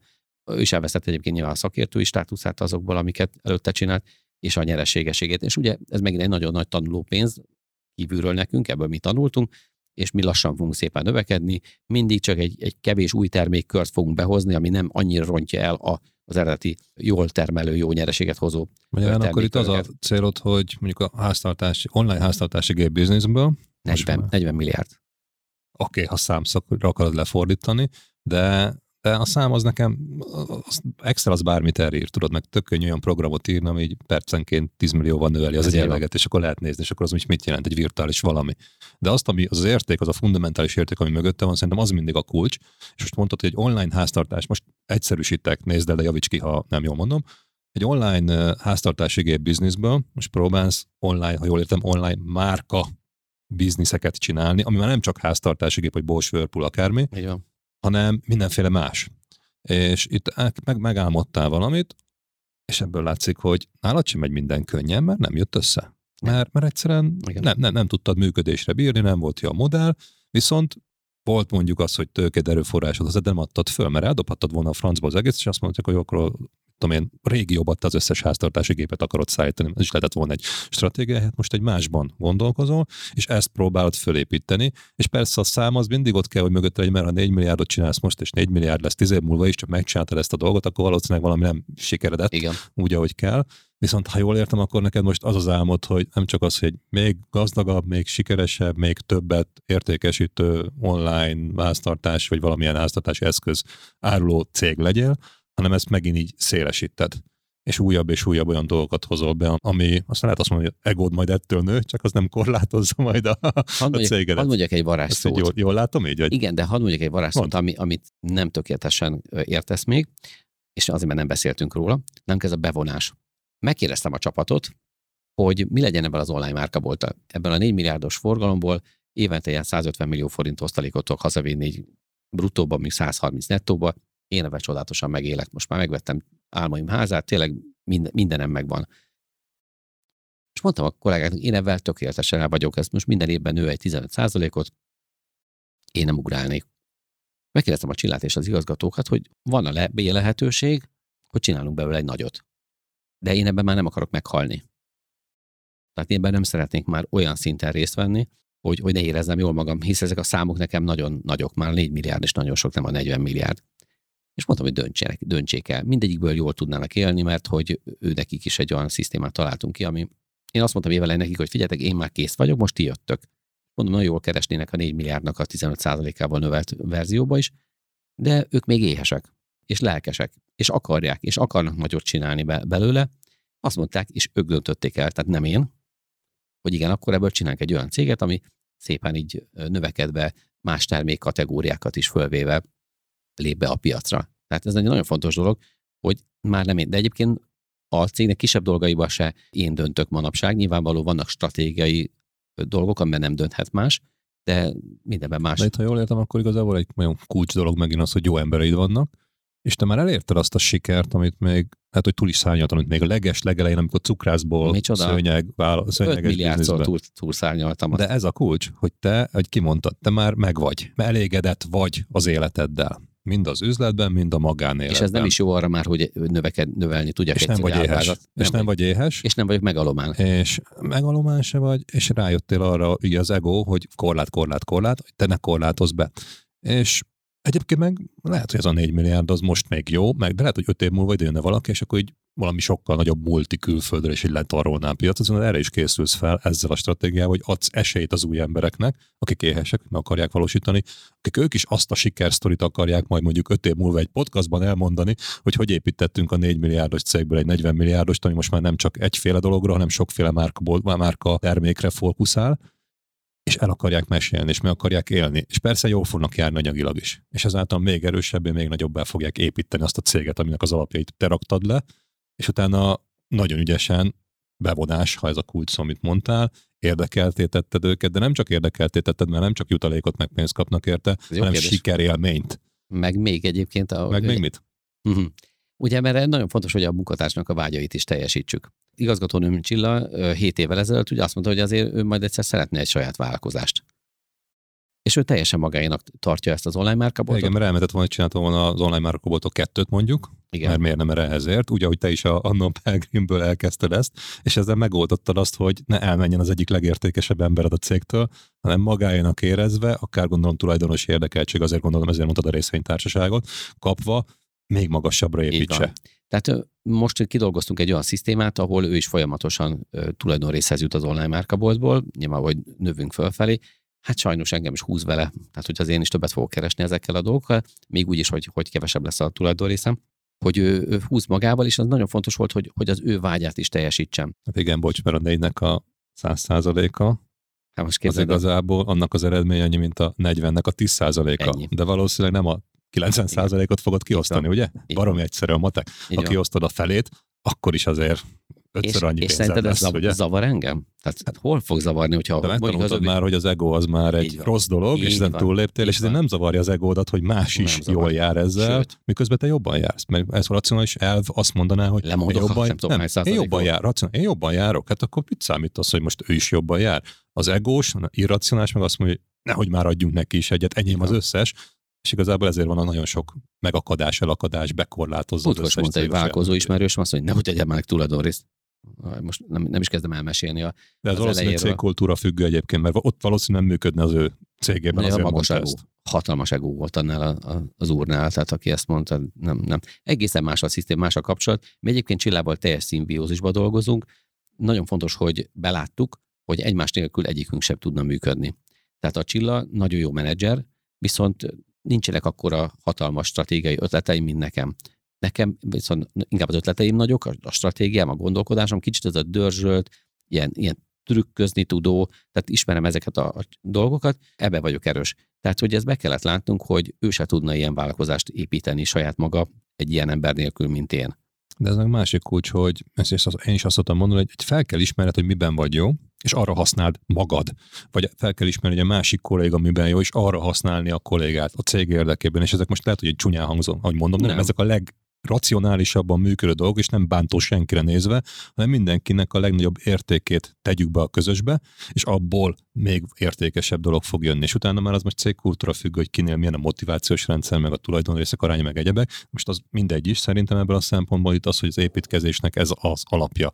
Ha mindenki hazaviszi a este a műszak után a megmaradt téglát, meg, meg cementet, meg nem tudom én micsoda alkatrészeket, akkor másnap egy ilyen összeomladozó valami lesz, és valószínűleg ezért nem mennek előre a dolgok. Képzeld el egyébként, hogy amikor még én vezettem a céget, és még nem teljesen hófehéren működött, ugye ingályáztam benne, sokkal kisebb volt a nyereség százalék most, mint ahogy most teljesen full fehér a cég, és az igazgatónőm vezetés, és folyamatosan nő ez a hatékonyság. Tehát, hogy mennyire látszik, hogy tényleg nem tudtam jól működtetni Erre volt egy is egy ilyen céget. felmérés, amiben megnézték, hogy nemzetközi volt, hogy a multik, a nagy cégek, meg a KKV, meg a egyéni vállalkozóknak a megtermelt, mondjuk az, hogy produktivitása, így nézzük egy főre első árbevétel. Ez volt az egyszerű Azt felmérés. nézzük.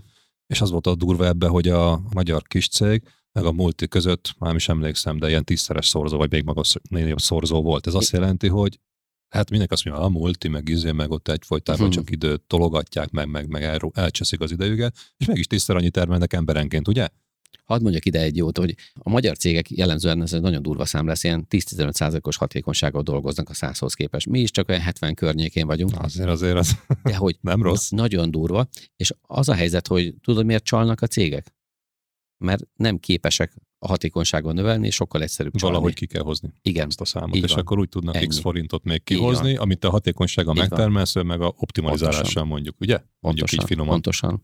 Ha már jövőről kérdeztél, még egy dolog, egy saját márkát is hozunk létre, mert azért látszik, hogy ez a, hogy más termékét forgalmazunk, azért nem ebből lehet nagyot szakítani, úgyhogy létrehoztunk egy Homefort nevezetű márkát, erre a márkára fogunk fölépíteni, hát egy ilyen vágykeltő termékeket forgalmazó márkát, és Ez a felnőtt korúság 18-hoz valami köze van? Vagy? Nem. nem, nem, Nem, nem, nem, olyan vágykeltő. Inkább az, hogy, hogy meglátod a Facebookon, és ú, de jó lenne megvenni, mit Jó, tudom, egy, hát fontos és lehet egy, egy mert- fokhagyma nyomó, hogy, hogy értsed, vagy egy töltő, vagy bármi, és saját Vágy a termékre. Igen, Teljesen mindegy, most így az a van, termék. Így van, így van, így van, így van, így van. Tehát, hogy ilyen, ilyen termékre, ugye a mosógép az nem ilyen, és ugye a többi termékkör, amiket ugye készülünk ugye betenni az online márkaboltba márkaként, az egyik se az lesz, hogy, hogy halára lehet keresni magunkat rajta, és szeretnénk egy ilyen márkát is, ami, ami mondom saját. Mi építjük föl ezt És a, ez ezt a megint márkát. egy teljesen új dolog. Igen, és ezt nem megint nem én fogom más, csinálni. De várjad, még az, az, az, az, az már alap, Nyilván. ugye az már nyilván, ugye egóm túl Ja. vagy, céget építi a kollégák, de megint jött az a kreatív ötlet csíra mondjuk, ami még 2010-ben is, ahogy mondtad, ott megtaláltad a kényszerben az, hogy most akkor online rájár, meg, meg egyebek, meg online márkaboltok, meg, meg Whirlpool, és utána jött, vagy Bosch volt, ugye, és akkor abból jöttek a különféle jogi dolgok, viszont itt megint megtaláltál egy olyat, amit más nem csinál. És kipróbáljátok. Lehet, hogy nem jön be, de ha bejön, akkor üt. Ha nem jön be, akkor viszont kipróbálsz helyette egy másikat, mert miért ne? És ebben, ha jól értem, akkor ebben jó vagy. Operatív szinten meg valószínűleg elvérezne, ha te csinálnád, Ja, ja, ja, jó az ötlet, vagy nem jó az ötlet, Igen. de viszont arra ott van egy olyan kivitelező csapat mögötted, aki ezt pöpecümmel tudja majd csinálni, és ez a kulcs. Így van, és ugye azért az igazgatóimnak is vannak olyan vágyai, hogy legyen saját cégük, úgyhogy lehetőség van arra, hogy a Csillával megcsinálják ezt a Homefort nevezetű céget. Egyébként annyi a trükkje az egésznek, hogy én megtartom itt a jogdíjat. Tehát minden jogdíj az, az enyém lesz, mint Bíros Levente, és az ő üzemeltető céget fognak működtetni a, evel az igazgató kollégával, és ha föl tudja építeni. Ha nem, akkor én akkor sem de egyébként föl fogják tudni építeni. Ha nem építik akkor nem kapsz jogdíjat. Mert fölépítik, akkor meg kapsz jogdíjat, Ennyi. ugye? Tehát, hogy igazából nincs veszteni való, mert energiát, adtál De bele. több energiát nem teszek bele az ötleteimnél. Most éppen logót választottunk múlt héten. Nyilvánvaló a... Ezek az én örömteli pillanatok, nem? Igen, igen, igen, igen. Tehát, hogy, hogy ez így működik, és ugye még van egy cégem, ott megint társas vállalkozás, az volt az első ilyen társas vállalkozás, mert az online pénztárca, ami egyébként meg, megint egy tanulság, hogy megint, hogyha nem akarunk elengedni egy jó embert, akkor csináljunk vele egy közös céget.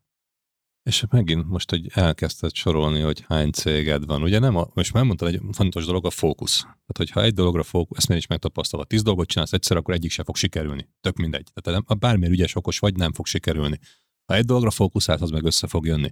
És ugye most ezen ellent mondtál ennek, mert nem egy cégre fókuszálsz, hanem most már hirtelen felsoroltál egy csomót, de mindegyik működik. Miért? Mert nem te csinálod Pontosan. őket, Én tanácsadó más. vagyok. Én egy... ötletember vagy, ha jól értem meg, meg stratéga mögötte, és segítesz nekik, ha kell. Viszont a kivitelezést, a felépítését ők csinálják, és mindenki érdekel. És ott is, hagyom, és ott is hagyom, hogy az ő, ő saját magunknak érezzék a, a, céget, tehát hogy ez nagyon lényeges, hogy hagyni, hogy a Dani kollégám, azt én mondom neki, hogy ez a cég a tied. Én tanácsot adok, nyilván van két kalapom, az egyik a tanácsadó, a másik meg a tulajdonosi, ahol nyilván ott elvárunk valamiféle eredményességet, de hogy a Dani kollégám programozóként 22 évesen pattanásosan jött a céghez, és akkor mondta, hogy hát ő ezt csak szeretne majd egy igazi céget saját magának, meg mit tudom én, és akkor az online pénztárca, hogy a, a, az online márkabolton belül indult el, tényleg az, az bedúrant, az nagyon jól működött a stratégia azonnal, és akkor mondtam Daninak, te figyelj, mi lenne, ha csinálnak erre külön egy közös céget.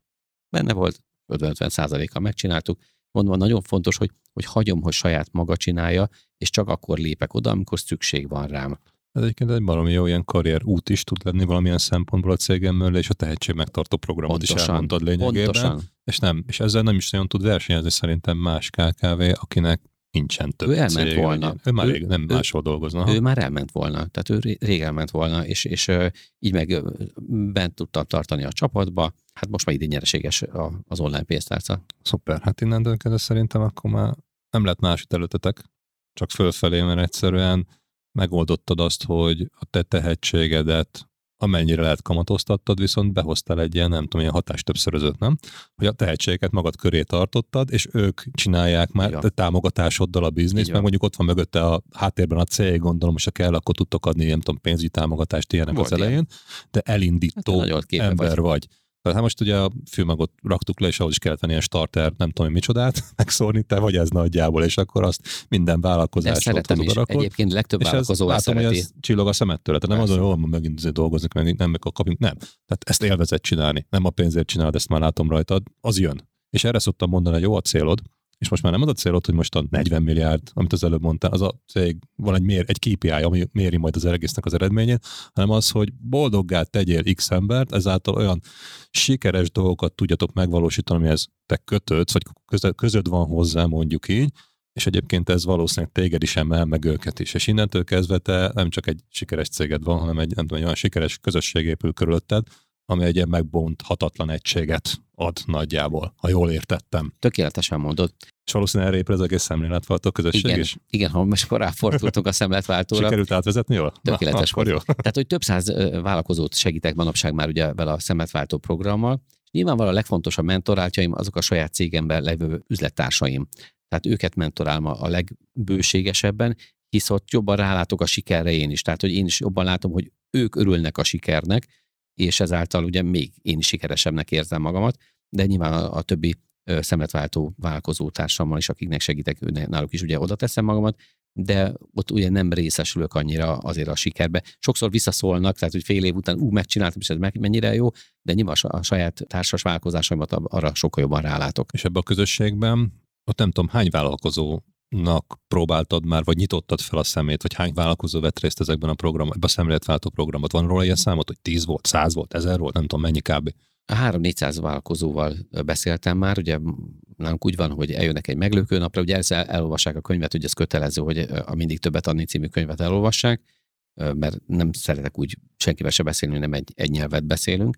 Utána eljönnek egy meglőkő napra, ahol már nem beszélek a múltamról, hisz a könyvben az tök jó megvolt, tehát hogy ezért még egy kicsit gyorsítani tudjuk, hanem inkább ilyesmiről, amiről most, most is beszéltünk erről a sikeres gondolkodásról, hogy tudnak a saját vállalkozásukból ők is hasonlókat kihozni, mint nálam, milyen szemletváltásokat kell megtegyenek, és a meglőkő nap után pedig elmegyünk egy ilyen háromnapos elvonulásra, az egy kis létszámos, egy ilyen hatfős csoport, ez egy mastermind jellegű, ahol én is jobban megismerem őket is, az iparágukat is, a kihívásaikat is, utána jönnek hozzám még egy személyes konzultációra, és utána tagok maradnak, bármikor számíthatnak rám, van, hogy felhívnak telefonon, hogyha van egy elakadásuk, tehát hogy, hogy ez egy ilyen összetartó kis ö, csapat. Szuper, nagyon jól hangzik. És azt megkérdezhetem, hogy nem tudom, van-e ilyen felmérésed, vagy, vagy csak a tapasztalatot köztük, hogy 3-400 magyar vállalkozó. Ez gondolom nem a, az, aki kényszerben döglődik az alján a vállalkozásnak hívott versenyben, mert ők akarnak változtatni, és már értek Növekedni eredményt. akarok. Növekedni akarok. Ez egy fontos Növekedni megkülönböztetés.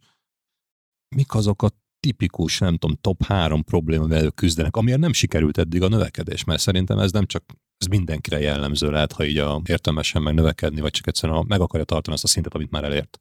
Tipikusan nincs rendszer a cégükbe, nincs szervezet a cégükbe, nem használnak szoftvereket, CRM rendszereket, egy általában káosz van, tipikusan, mint ahol én tartottam, és ezért tudok könnyen segíteni, mert hogy abszolút rögtön felismerem a Ez mennyire jellemző, A mert most azért te mondtad, hogy 2000, 98 2010-ben ez igaz, 98,5 százalék. de most 2022-ben is Ugyanez, ugyanaz a probléma, mint ugyanez, 2000-ben, meg ugyanez. 2000, tehát 10 évvel ezelőtt is ugyanazok a problémákkal Figyelj, küzdöttek, mint ma. Persze, hát mi Pedig vállalkozók... megvan rá az eszköz, akkor is megvolt, most is megvan. Igen, csak figyelj, egy vállalkozó az jellemzően sose lesz vezető. És ezt nehéz kimondani. Tehát egy vállalkozó nem lesz jó vezető soha se, hisz ő olyan típus, mint én, elindítani szeret dolgokat, variálni, ide-oda rángatni dolgokat, és az elején ez jó az a rugalmasság, jó az a flexibilitás, de amikor már egy cég átmegy egy ilyen szintűre, mint a mondjuk egy ilyen egy milliárd fölötti, ott már unalmasnak kell, hogy legyen rendszerek működtessék, nem az embernek a éppen most kitalált agymenése. Ugye én, hogyha viszek egy ötletet, akkor ugye a csillák ezt megszűrik, prioritásba teszik, és nem az, hogy hú, akkor mindenki eldob mindent, és akkor most átvariálunk, és akkor úgy csinálunk. És egy vállalkozó ezt csinálja a saját cégébe, és ezért nem működik. Pázol az első vendég a, a Cégépítők podcastban mondta, hogy ő gyá- marketing ügynökségben egy gyártósort épít. És nem értettem, hogy gyártósort marketingbe. És igazából most is te is ezt mondtad, hogy ki vannak alakítva a lépések, megy előre, és azon hangolsz folyamatosan, de nem az, hogy minden nap fogod, így, így átalakítod meg, újra programozod meg, meg más irányba megy a gyártósor. Azt kell végrehajtani, mert azt Céget fogja építek. termelni az értéket. Abból lesz majd a végén osztalék, abból lesznek elégedett kollégák, abból lesznek új megvalósított ötletek, és tovább Mint lépés. egy multinál. Tehát, hogy Ugye? ha, Ez nem is egy olyan szitokszó most, ez a múlt is Nem. dolog. Ha jól, ha jól Én meg szoktam kérdezni egy vállalkozót, mindig egy vállalkozót, hogy, hogy ez is, hogy mibe szerelmes az életébe, vagy a vállalkozásában, mert ez egy fontos dolog, szerintem érdemes inkább az életébe szerelmes lenni, mint a vállalkozásába, és az, hogy ő cégben akar dolgozni, vagy céget akar építeni. Mert általában, aki szerelmes a vállalkozásába, az a cégben akar dolgozni, az mindig be akar menni a raktárába, fölül a targoncájára, kicsit megy vele, és hogy boldog tőle, és a saját életéről meg sokszor elfeledkezik. Tehát a lényeg az, hogy jellemzően a vállalkozó az nem menedzser típus. Az nem tud menedzselni, hisz ha menedzser típus lenne, akkor nem tudott volna elindítani egy A vállalkozást. saját szakmájához ért, ugye? Abban jó. Hát, a és szakmai alapon építi a, a, a cégét. Ha? Meg a, meg a maga ugye, igen, tehát ért a termékhez. Most figyelj, én ha nem mosógépet árulnék, akkor bármit árulhatnék, tehát én a termékhez nem értek. Jó, értékesítettem kiállításokon, meg De az, de csináltam, az ilyen, azt mondtad, azt tanultad meg. tök, tök De mindegy, mi lett volna. mindegy, mit tanultál Tehát volna én nem meg, vagyok, nem vagyok szakembere a háztartási gépeknek, én a kereskedelemnek vagyok a, a szakembere, meg a, a cég elindításnak most már azon a, avval a tudással, amin, amin van.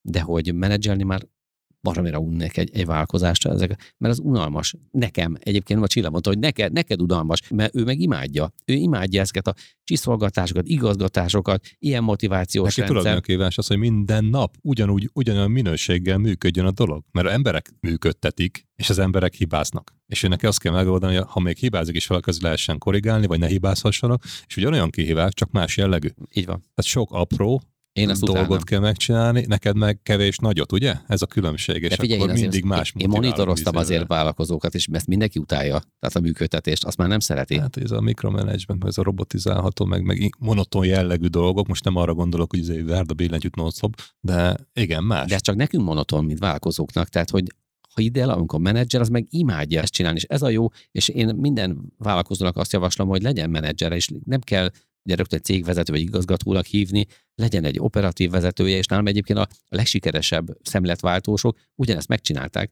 Magyarán akkor az előtt mondta, hogy a szervezetet kell építeni, az innen indul. Így Találd indul. meg azt a Jobb jó kezed. menedzsert, Legyen egy jobb kezed. és mi, legyen egy jobb kéz, az majd lesz nevekkel Így valami van. fölírva, aki viszi, leveszi a válladról ezeket a monoton, üzemeltetési Mindig több terhet vesz dolgot, le, és mindig- egyre, egyre, egyre, egyre többet. És nem lesz belőle egy vezérigazgató cég, vagy nem tudom, egy cégvezető, és tök mindegy, hogy Most hívjuk. cégvezető, aztán majd Cégvezető. ügyvezető, aztán meg majd egyszer vezérigazgató. Így van, és akkor így, és közben épül minden. Nagyszerű. És a másik, amit, amit elég sokszor mondtál ma, hogy rendszer.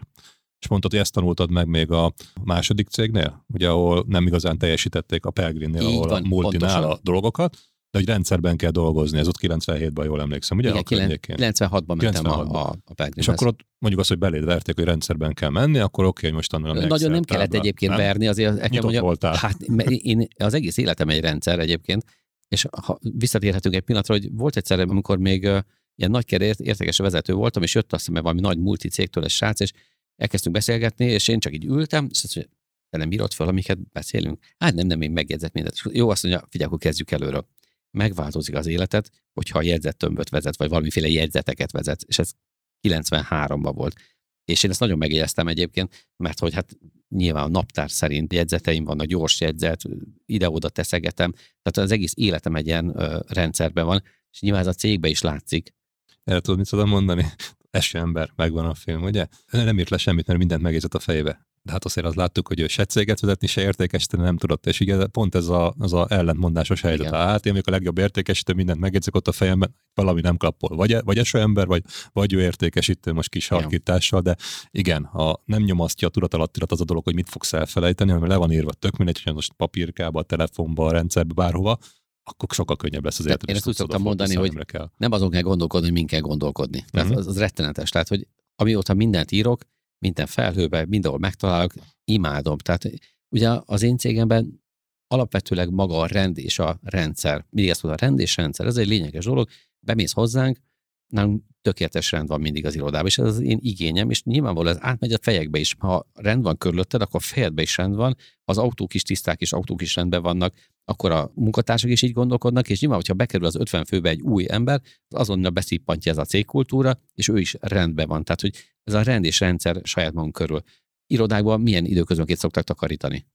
Heti egyszer. Hát hol, most nem tudom, ez egy jó kérdés. Szerintem nálunk heti kettő volt, bár amikor koronavírus miatt home office vagyunk, akkor ez csökkent ez a mennyiség, de, de nem minden nap. Nálunk naponta. Aha. Tehát minden reggel jön hajnalba a hölgy, és nagyon szépen kitakarítja az irodát, és minden nap rend és tisztaság fogadja a munkatársakat, és ezt, ez, ez ami a, a cégben, mondom, alapvetően megadja ezt a, a hangulatot, hogy rend és rendszer van. Tehát nem lehet kupleráj, nem lehet, hogy a kabátok össze-vissza szétdobálva, mert ez beleívódik a cégkultúrába minden téren. Tehát, hogyha itt is ezt van elvárva, akkor nyilvánvalóan nem lehet az, hogy egy vásárló nincs fölhívva, hogy a megrendelőlapok össze-vissza vannak téve, hogy akár a CRM rendszerben kupleráj van, tehát hogy nem megengedhető. Magyarán egy nagyon keményen meghúzod az alapvonalat, ha valaki az alá beesik, akkor annak ott nincs helye, ha jól értem most. De valószínűleg nincs ilyen probléma, mert mivel mindenki úgy működik, ezért nagyon gyorsan fölveszik az emberek, és alkalmazkodnak ehhez a helyzethez. Ez Igen. tipikus példa, kimész, mit tudom, ezt szokták mondani, kimegy valaki Ausztri- Magyarországon vezetnek az emberek össze-vissza, kimegy Ausztriába, és akkor nyugodtan szabálykövető lesz Igen. mindenki. Magyarországon meg pont az ellenkezője, pedig ugyanaz az ember, csak mások a körülmények, és alkalmazkodunk hozzá. Úgyhogy ez egy, ez egy érdekes. Nagyon fontos dolog, egyébként, igen. hogyha az emberek ilyen kulcsmunkatársat választ maga mellé, csak ilyet. Tehát csak ilyet. Lehet, hogy a vállalkozó nem lesz pont ilyen, mint amilyen én, de hogyha ez a menedzser, vagy akiből igazgatót szeretnénk hosszú távon csinálni, annak muszáj. És ilyen szempontból nekem Mázlin van Csillával, mert hogy ő pont ilyen, tehát nagyon rendszer és, és rendszer szerető, tehát hogy ő építi a rendszert és megcsiszolgatja is. Tehát nálunk ugye folyamatosan az van, hogyha van egy hiba, akkor ezt nyilván azonnal gyorsan elhárítjuk, aztán megkeressük, hogy milyennek a hibának a okozója, ezt az okozóra hozunk egy szabályt, hogy akkor innentől kezdve ez ne történhessen meg, és úgy tud működni későbbiekben. Sőt, Később nem lesz még egyszer ez Így a van. hiba, nem fog előjönni. És mondtam még annyit, hogy ugye valamilyen rendszerrel kezdjük el. Papírka, jegyzet, tök még valahol írjuk fel a dolgokat. Ugye ez egy ilyen T0. Utána mondtad, hogy ahogy te is haladtál el a pályát során, voltak, amikor Excel-es dolgokat, Mm. Excelben néztek kimutatásokat, abba vezettük a dolgokat. Utána említetted azt, hogy Trello, és használtátok azt is, dolgok vagy folyamatok, nem tudom én miknek a kezelésére, és utána jött az, hogy CRM rendszer. Ebben tudsz nekem, vagy nekünk itt a hallgatóknak segíteni, vagy még adni valami dolgot, mert, mert nagyon sokan, neked ilyen tök így egyértelmű, hogy mondod, hogy egy rendszer nélkül nem lehet létezni se, de viszont azt mondtad, a másik fő problémája a vállalkozók, akikkel beszélt, az egyik a szervezettség hiánya, meg hogy nincsen megfelelő emberek, a másik a rendszer, meg a rendszereknek a hiánya, a szoftvereknek a hiánya. Oké, okay, embert értük, értjük, hogy hogyan és milyen típusút vegyünk oda magunk felé, de rendszert az hogyan? Hogy válaszunk? Vegyük meg a legjobb szoftvert? Vagy, vagy ne vegyünk szoftvert, vagy kezdjük el papír alapon csinálni, vagy folyamatokat alakítsunk ki először, és arra vezessünk be rendszert, vagy, vagy ez, ez, erre mi a, mi a best practice, vagy neked mi a best practice Mert azért ebből is használtál többfélét itt, ahogy elmondtad. Ugye nekem mindig az alapelvem az, hogy kezdjük el mindig manuálisan csinálni mindent. Tehát ne kezdjük rögtön egy csili valamit megvenni, mert ez is lehet, hogy nem is lesz rá szükség.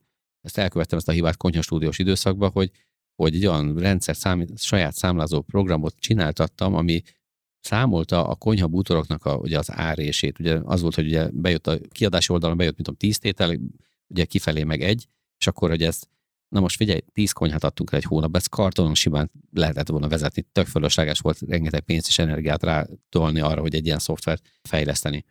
Nyilván, hogyha már 100, 200 ilyen konyha menne ki havonta, akkor már érdemes ez a, be a szoftverbe gondolkodni.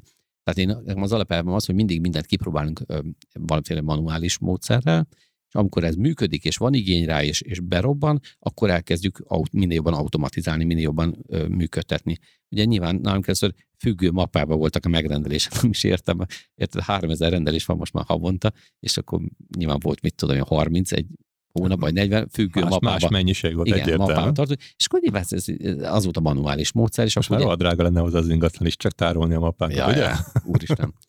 És a lényeg az, hogy, hogy amikor már működik, akkor jó, akkor kell kerülni egy automatizációt, akkor például tényleg az ügyfele kezelés ez a Trello, ami valamilyen szinten jó volt, nyilván nem figyelmeztet, meg nem lehet el, annyi mindent elmenteni hozzá, tehát hogy nem, egy, nem erre van kitalálva a Trello, azt hiszem ez inkább főként ilyen programozóknak használják ilyen, ilyen saját maguknak a feladat kiosztásra. És ugye azért nagyon sok helyen járok, ugye, és vállalkozókkal is beszélgetek, és ugye mindig mondtam, hogy azért a CRM-rendszer azért egy jól működő cégnél egy plusz 10%-ot hozzá tud tenni, a, nem hozzá tud tenni, hanem hozzá is tesz az árbevételhez, hisz rengeteg ugye az elhagyott ügyfél, a magára hagyott ügyfél. Tehát akik beszélünk egyszer vele, és nem írtuk föl, hogy akkor, akkor egy hét múlva hívjuk föl, nem tudunk róla, nincs információnk róla, hogy akkor pontosan miután érdeklődött, tehát magára van hagyva.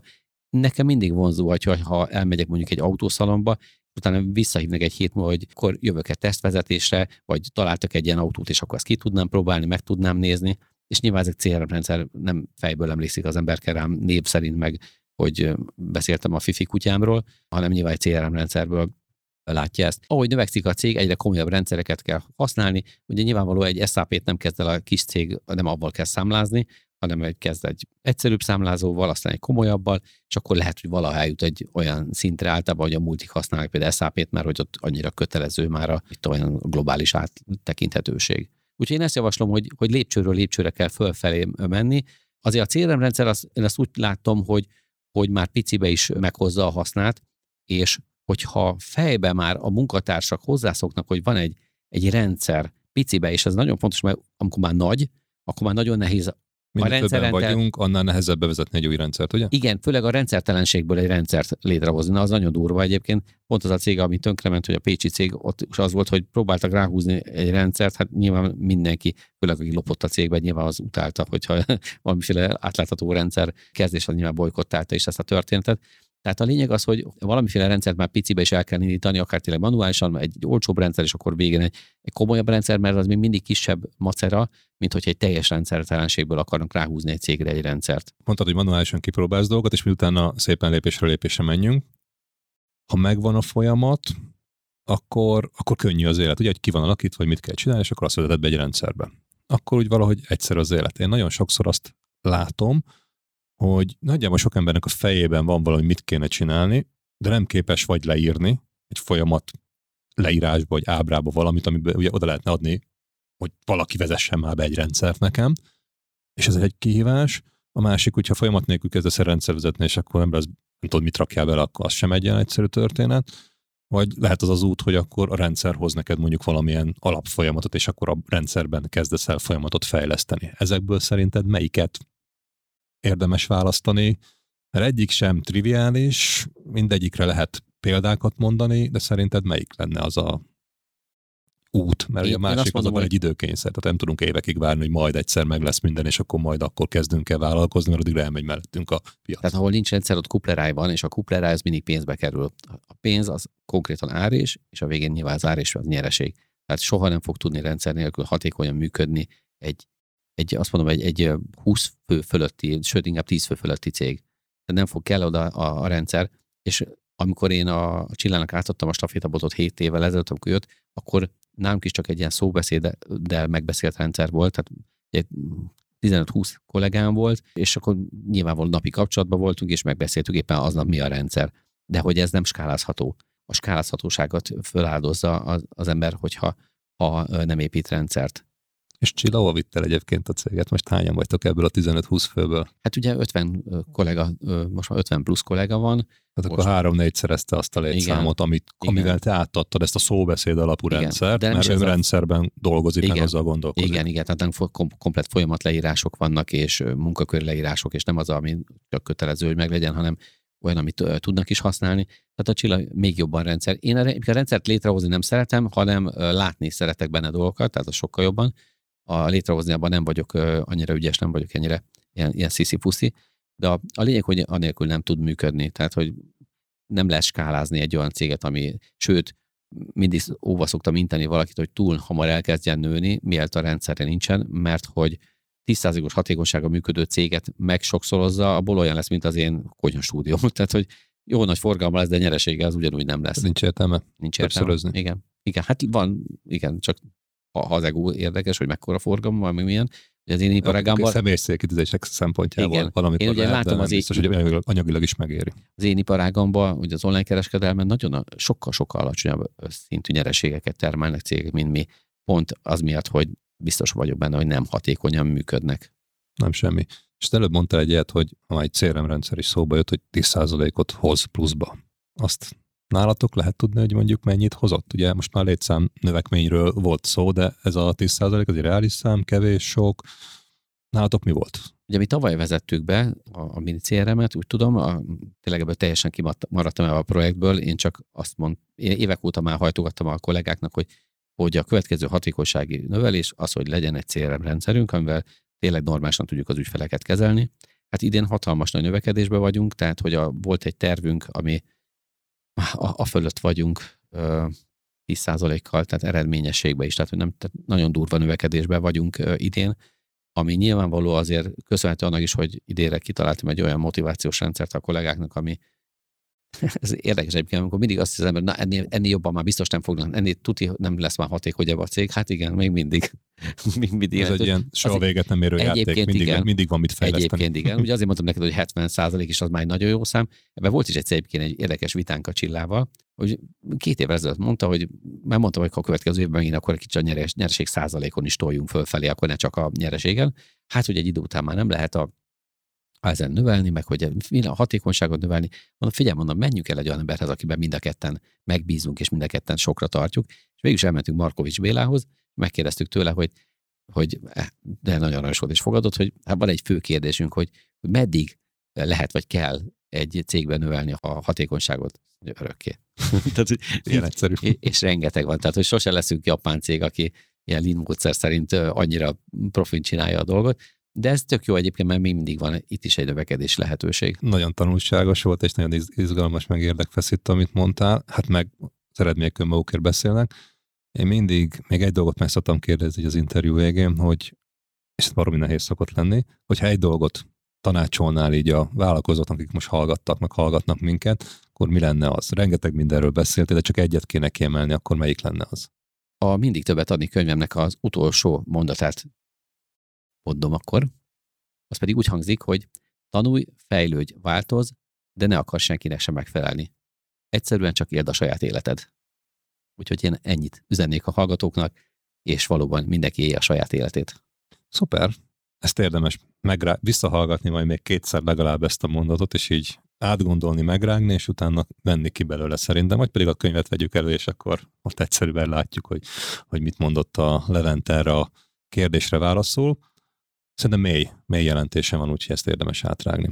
Hát én, én köszönöm szépen, Levente, most egy visszagondolok, mert a durván másfél órás beszélgetésünkre, azért itt mondhatjuk azt, hogy, hogy így a semmiből berobbanva vállalkozást elindítva, igen, hogy cukrász legyél, vagy szőnyeg tisztító, és megtapasztalva ezt a tipikus, én úgy gondolom szerintem magyar, de legyen egy regionális KKV sajátosságot, hogy szakmai alapon elkezdesz céget építeni, kény, sok esetben kényszer vállalkozóként, vagy kényszer alkalmazottként a saját vállalkozásodba, és utána ott megragadnak nagyon sokan. És te is mondtad, hogy, hogy az első vállalkozásba ide jutottál el, és ott, ott megálltál, viszont onnantól kezdve ez, ez nem elégített ki se, hogy ezért léptél tovább. És akkor végigjártál több cégnél, többféle pozícióban dolgokat, rengeteget tanultál szakmáról, rendszerekről, hogyan és mint érdemes ezt az egészet csinálni, és akkor utána azt mondtad, hogy na, akkor megcsinálod te is szakmai alapon, most már tényleg a saját, nem a kvázi családi örökségből kapott céget,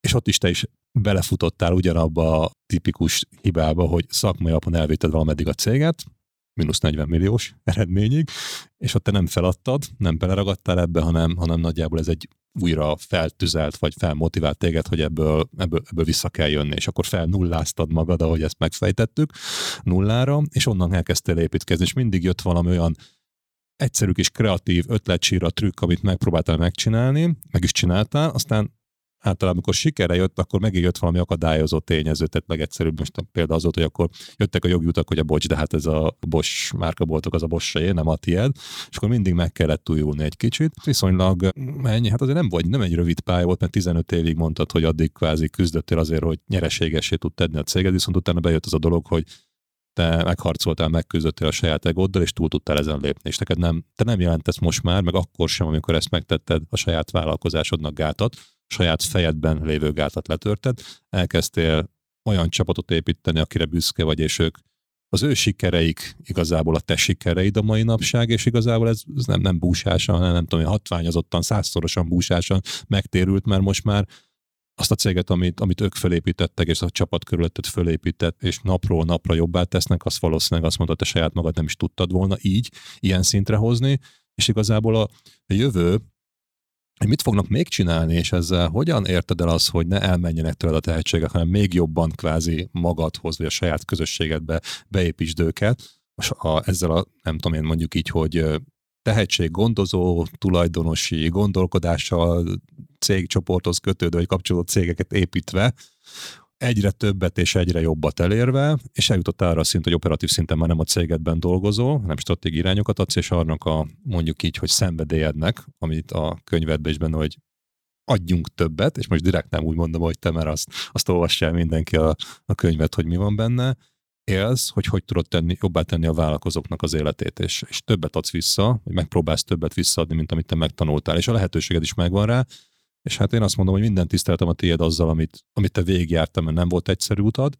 Nem, persze nem ért még véget ez az út, ahogy mondtad, mert még, még van tovább, tovább, tovább, de élvezed ezt az utat, és én azt láttam, hogy nem csak a pénz van, ami motivál téged, hanem azért, hogy ezt az értéket, amit megteremtesz, és még nagyobbra tudod növelni, és ezzel visszaadsz a kollégáidnak, a másoknak. Ettől csillog a szemed igazán, úgyhogy ez egy örömteli dolog volt most így vissza, visszamondani ezt a beszélgetésnek, nem tudom én, így zanzásítva a, a lényegét, és nagyon jó volt itt veled beszélgetni, úgyhogy én köszönöm szépen még egyszer, hogy itt voltál és elfogadtad a meghívást, és megosztottad ezeket a hasznos tippeket a hallgatóinkkal. Köszönöm Krisztián a meghívást, és hát nagy örömmel tettem ennek a felkérésnek eleget. Érdekel részletesen, hogy Biros Levente, az online márkaboltok cégépítője és a szemléletváltók közösségének alapítója milyen folyamatoknak és rendszereknek köszönhetően ért el eddigi sikereit? A választ a cégépítő blogjában találod. A linket keresd az epizód leírásában. A következő adás vendége Balog Petya, startup cégépítő befektető és nem utolsó sorban cápa. Hallgass bele! Van egy ilyen kattanás, majd szerintem egy ország minőségét hosszú távon a vállalkozói minősége fogja meghatározni. Mert hogy a vállalkozó az, aki csinál valamit, ahol nem volt előtte semmi. Ezért a társadalomra ennek van talán a legnagyobb hatása. Ha jobb vállalkozók lesznek az országban, akkor ez egy jobb ország lesz. Én ebben hiszek. Ahhoz, hogy fölépítsünk egy sikeres céget, nem sok pénz kell, nem kell befektető sem.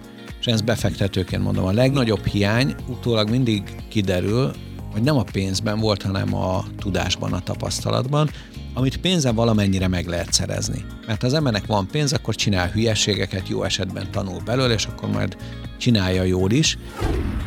És az a fura nekem, aki gyerekkorom óta programozok, hogy amikor arról beszélgetünk, hogy kell-e a digitalizáció, vagy mi az a digitalizáció a cég működésben, akkor egy kicsit úgy érzem magam, mintha egy könyvelővel kéne arról vitatkozni, hogy kell-e a matematika a könyvelésbe.